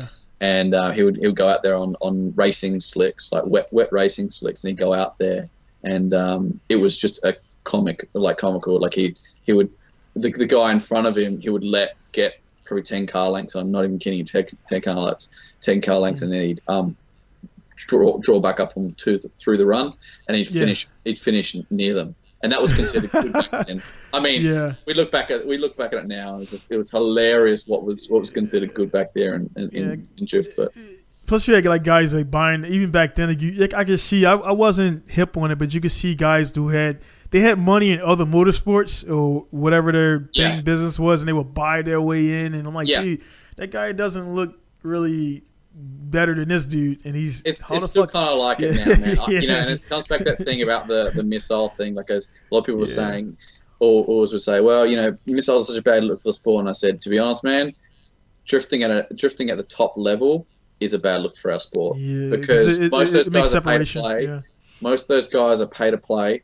They're not good drivers. And I said, honestly, dude, most of the competitions I watch at a top level, around the world, Australia, whatever, I'm fucking embarrassed for my sport because mm. the, the level of driving is is horrendously low, lower than it should be. You got a few good guys at the top. F D is pretty good, you know, like is it, it's you know it's, it's at that level. But dude, so many top level competitions around the world are pay to play, and you got all these guys mm. in there that you know just have no business being anywhere near um, the uh, that kind of level of competition. But because I've got the money to, to spend to get into that position, because they've got the, the card to compete, they're in there. But the drive, and, and, the drive you, can't, you can't hide yeah. it. They're, they're shocking.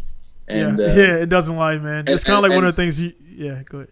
I was going to say, like, the fact is is that the fact that I can go to local club-level competitions and watch much better driving than what's on mm. T V, I mean, it's just a fucking shame. But the, the problem is is that we literally have better drivers at a local level um, often than we do at a national level because – at local level, it's it's open to anybody, and then what happens is the best drivers float to the top to the top because the, because the required criteria doesn't require you to have a certain level of car, mm. you know. So the, the the good drivers float to the top, whereas in these other divisions, um, just quite simply, you've just it's like most of the people in there are just because they can afford it.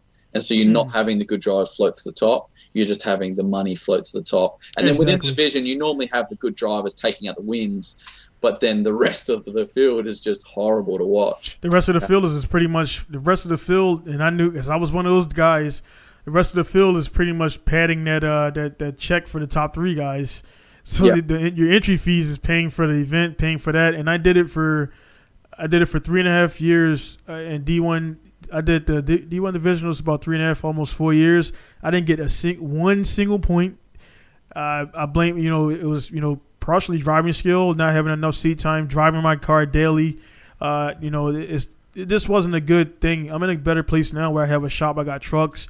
I, I can afford to get alignment. I can afford better tires, and so when I know when I when I come back eventually, I'll have a better results because I don't have like all the and, and I was military too. That's one thing that a lot of guys don't realize, man, I still did more than the average guy being military because I had this obligation of being military. I've been in Iraq mm. and all this crap before I could even get to drifting, which would be like, you know, have me up at five o'clock in the morning fixing my car. Then I got to report to work at six a.m. Mm. I didn't sleep for two days because I was getting the engine built, replacing it. And then, you know, so a lot of guys didn't see that too. And I'm not, not making excuses. Um, I I took my first trailer car to the event, to my first pro event was King of uh, King of Asia, and got my pro fucking license, man. And one one attempt.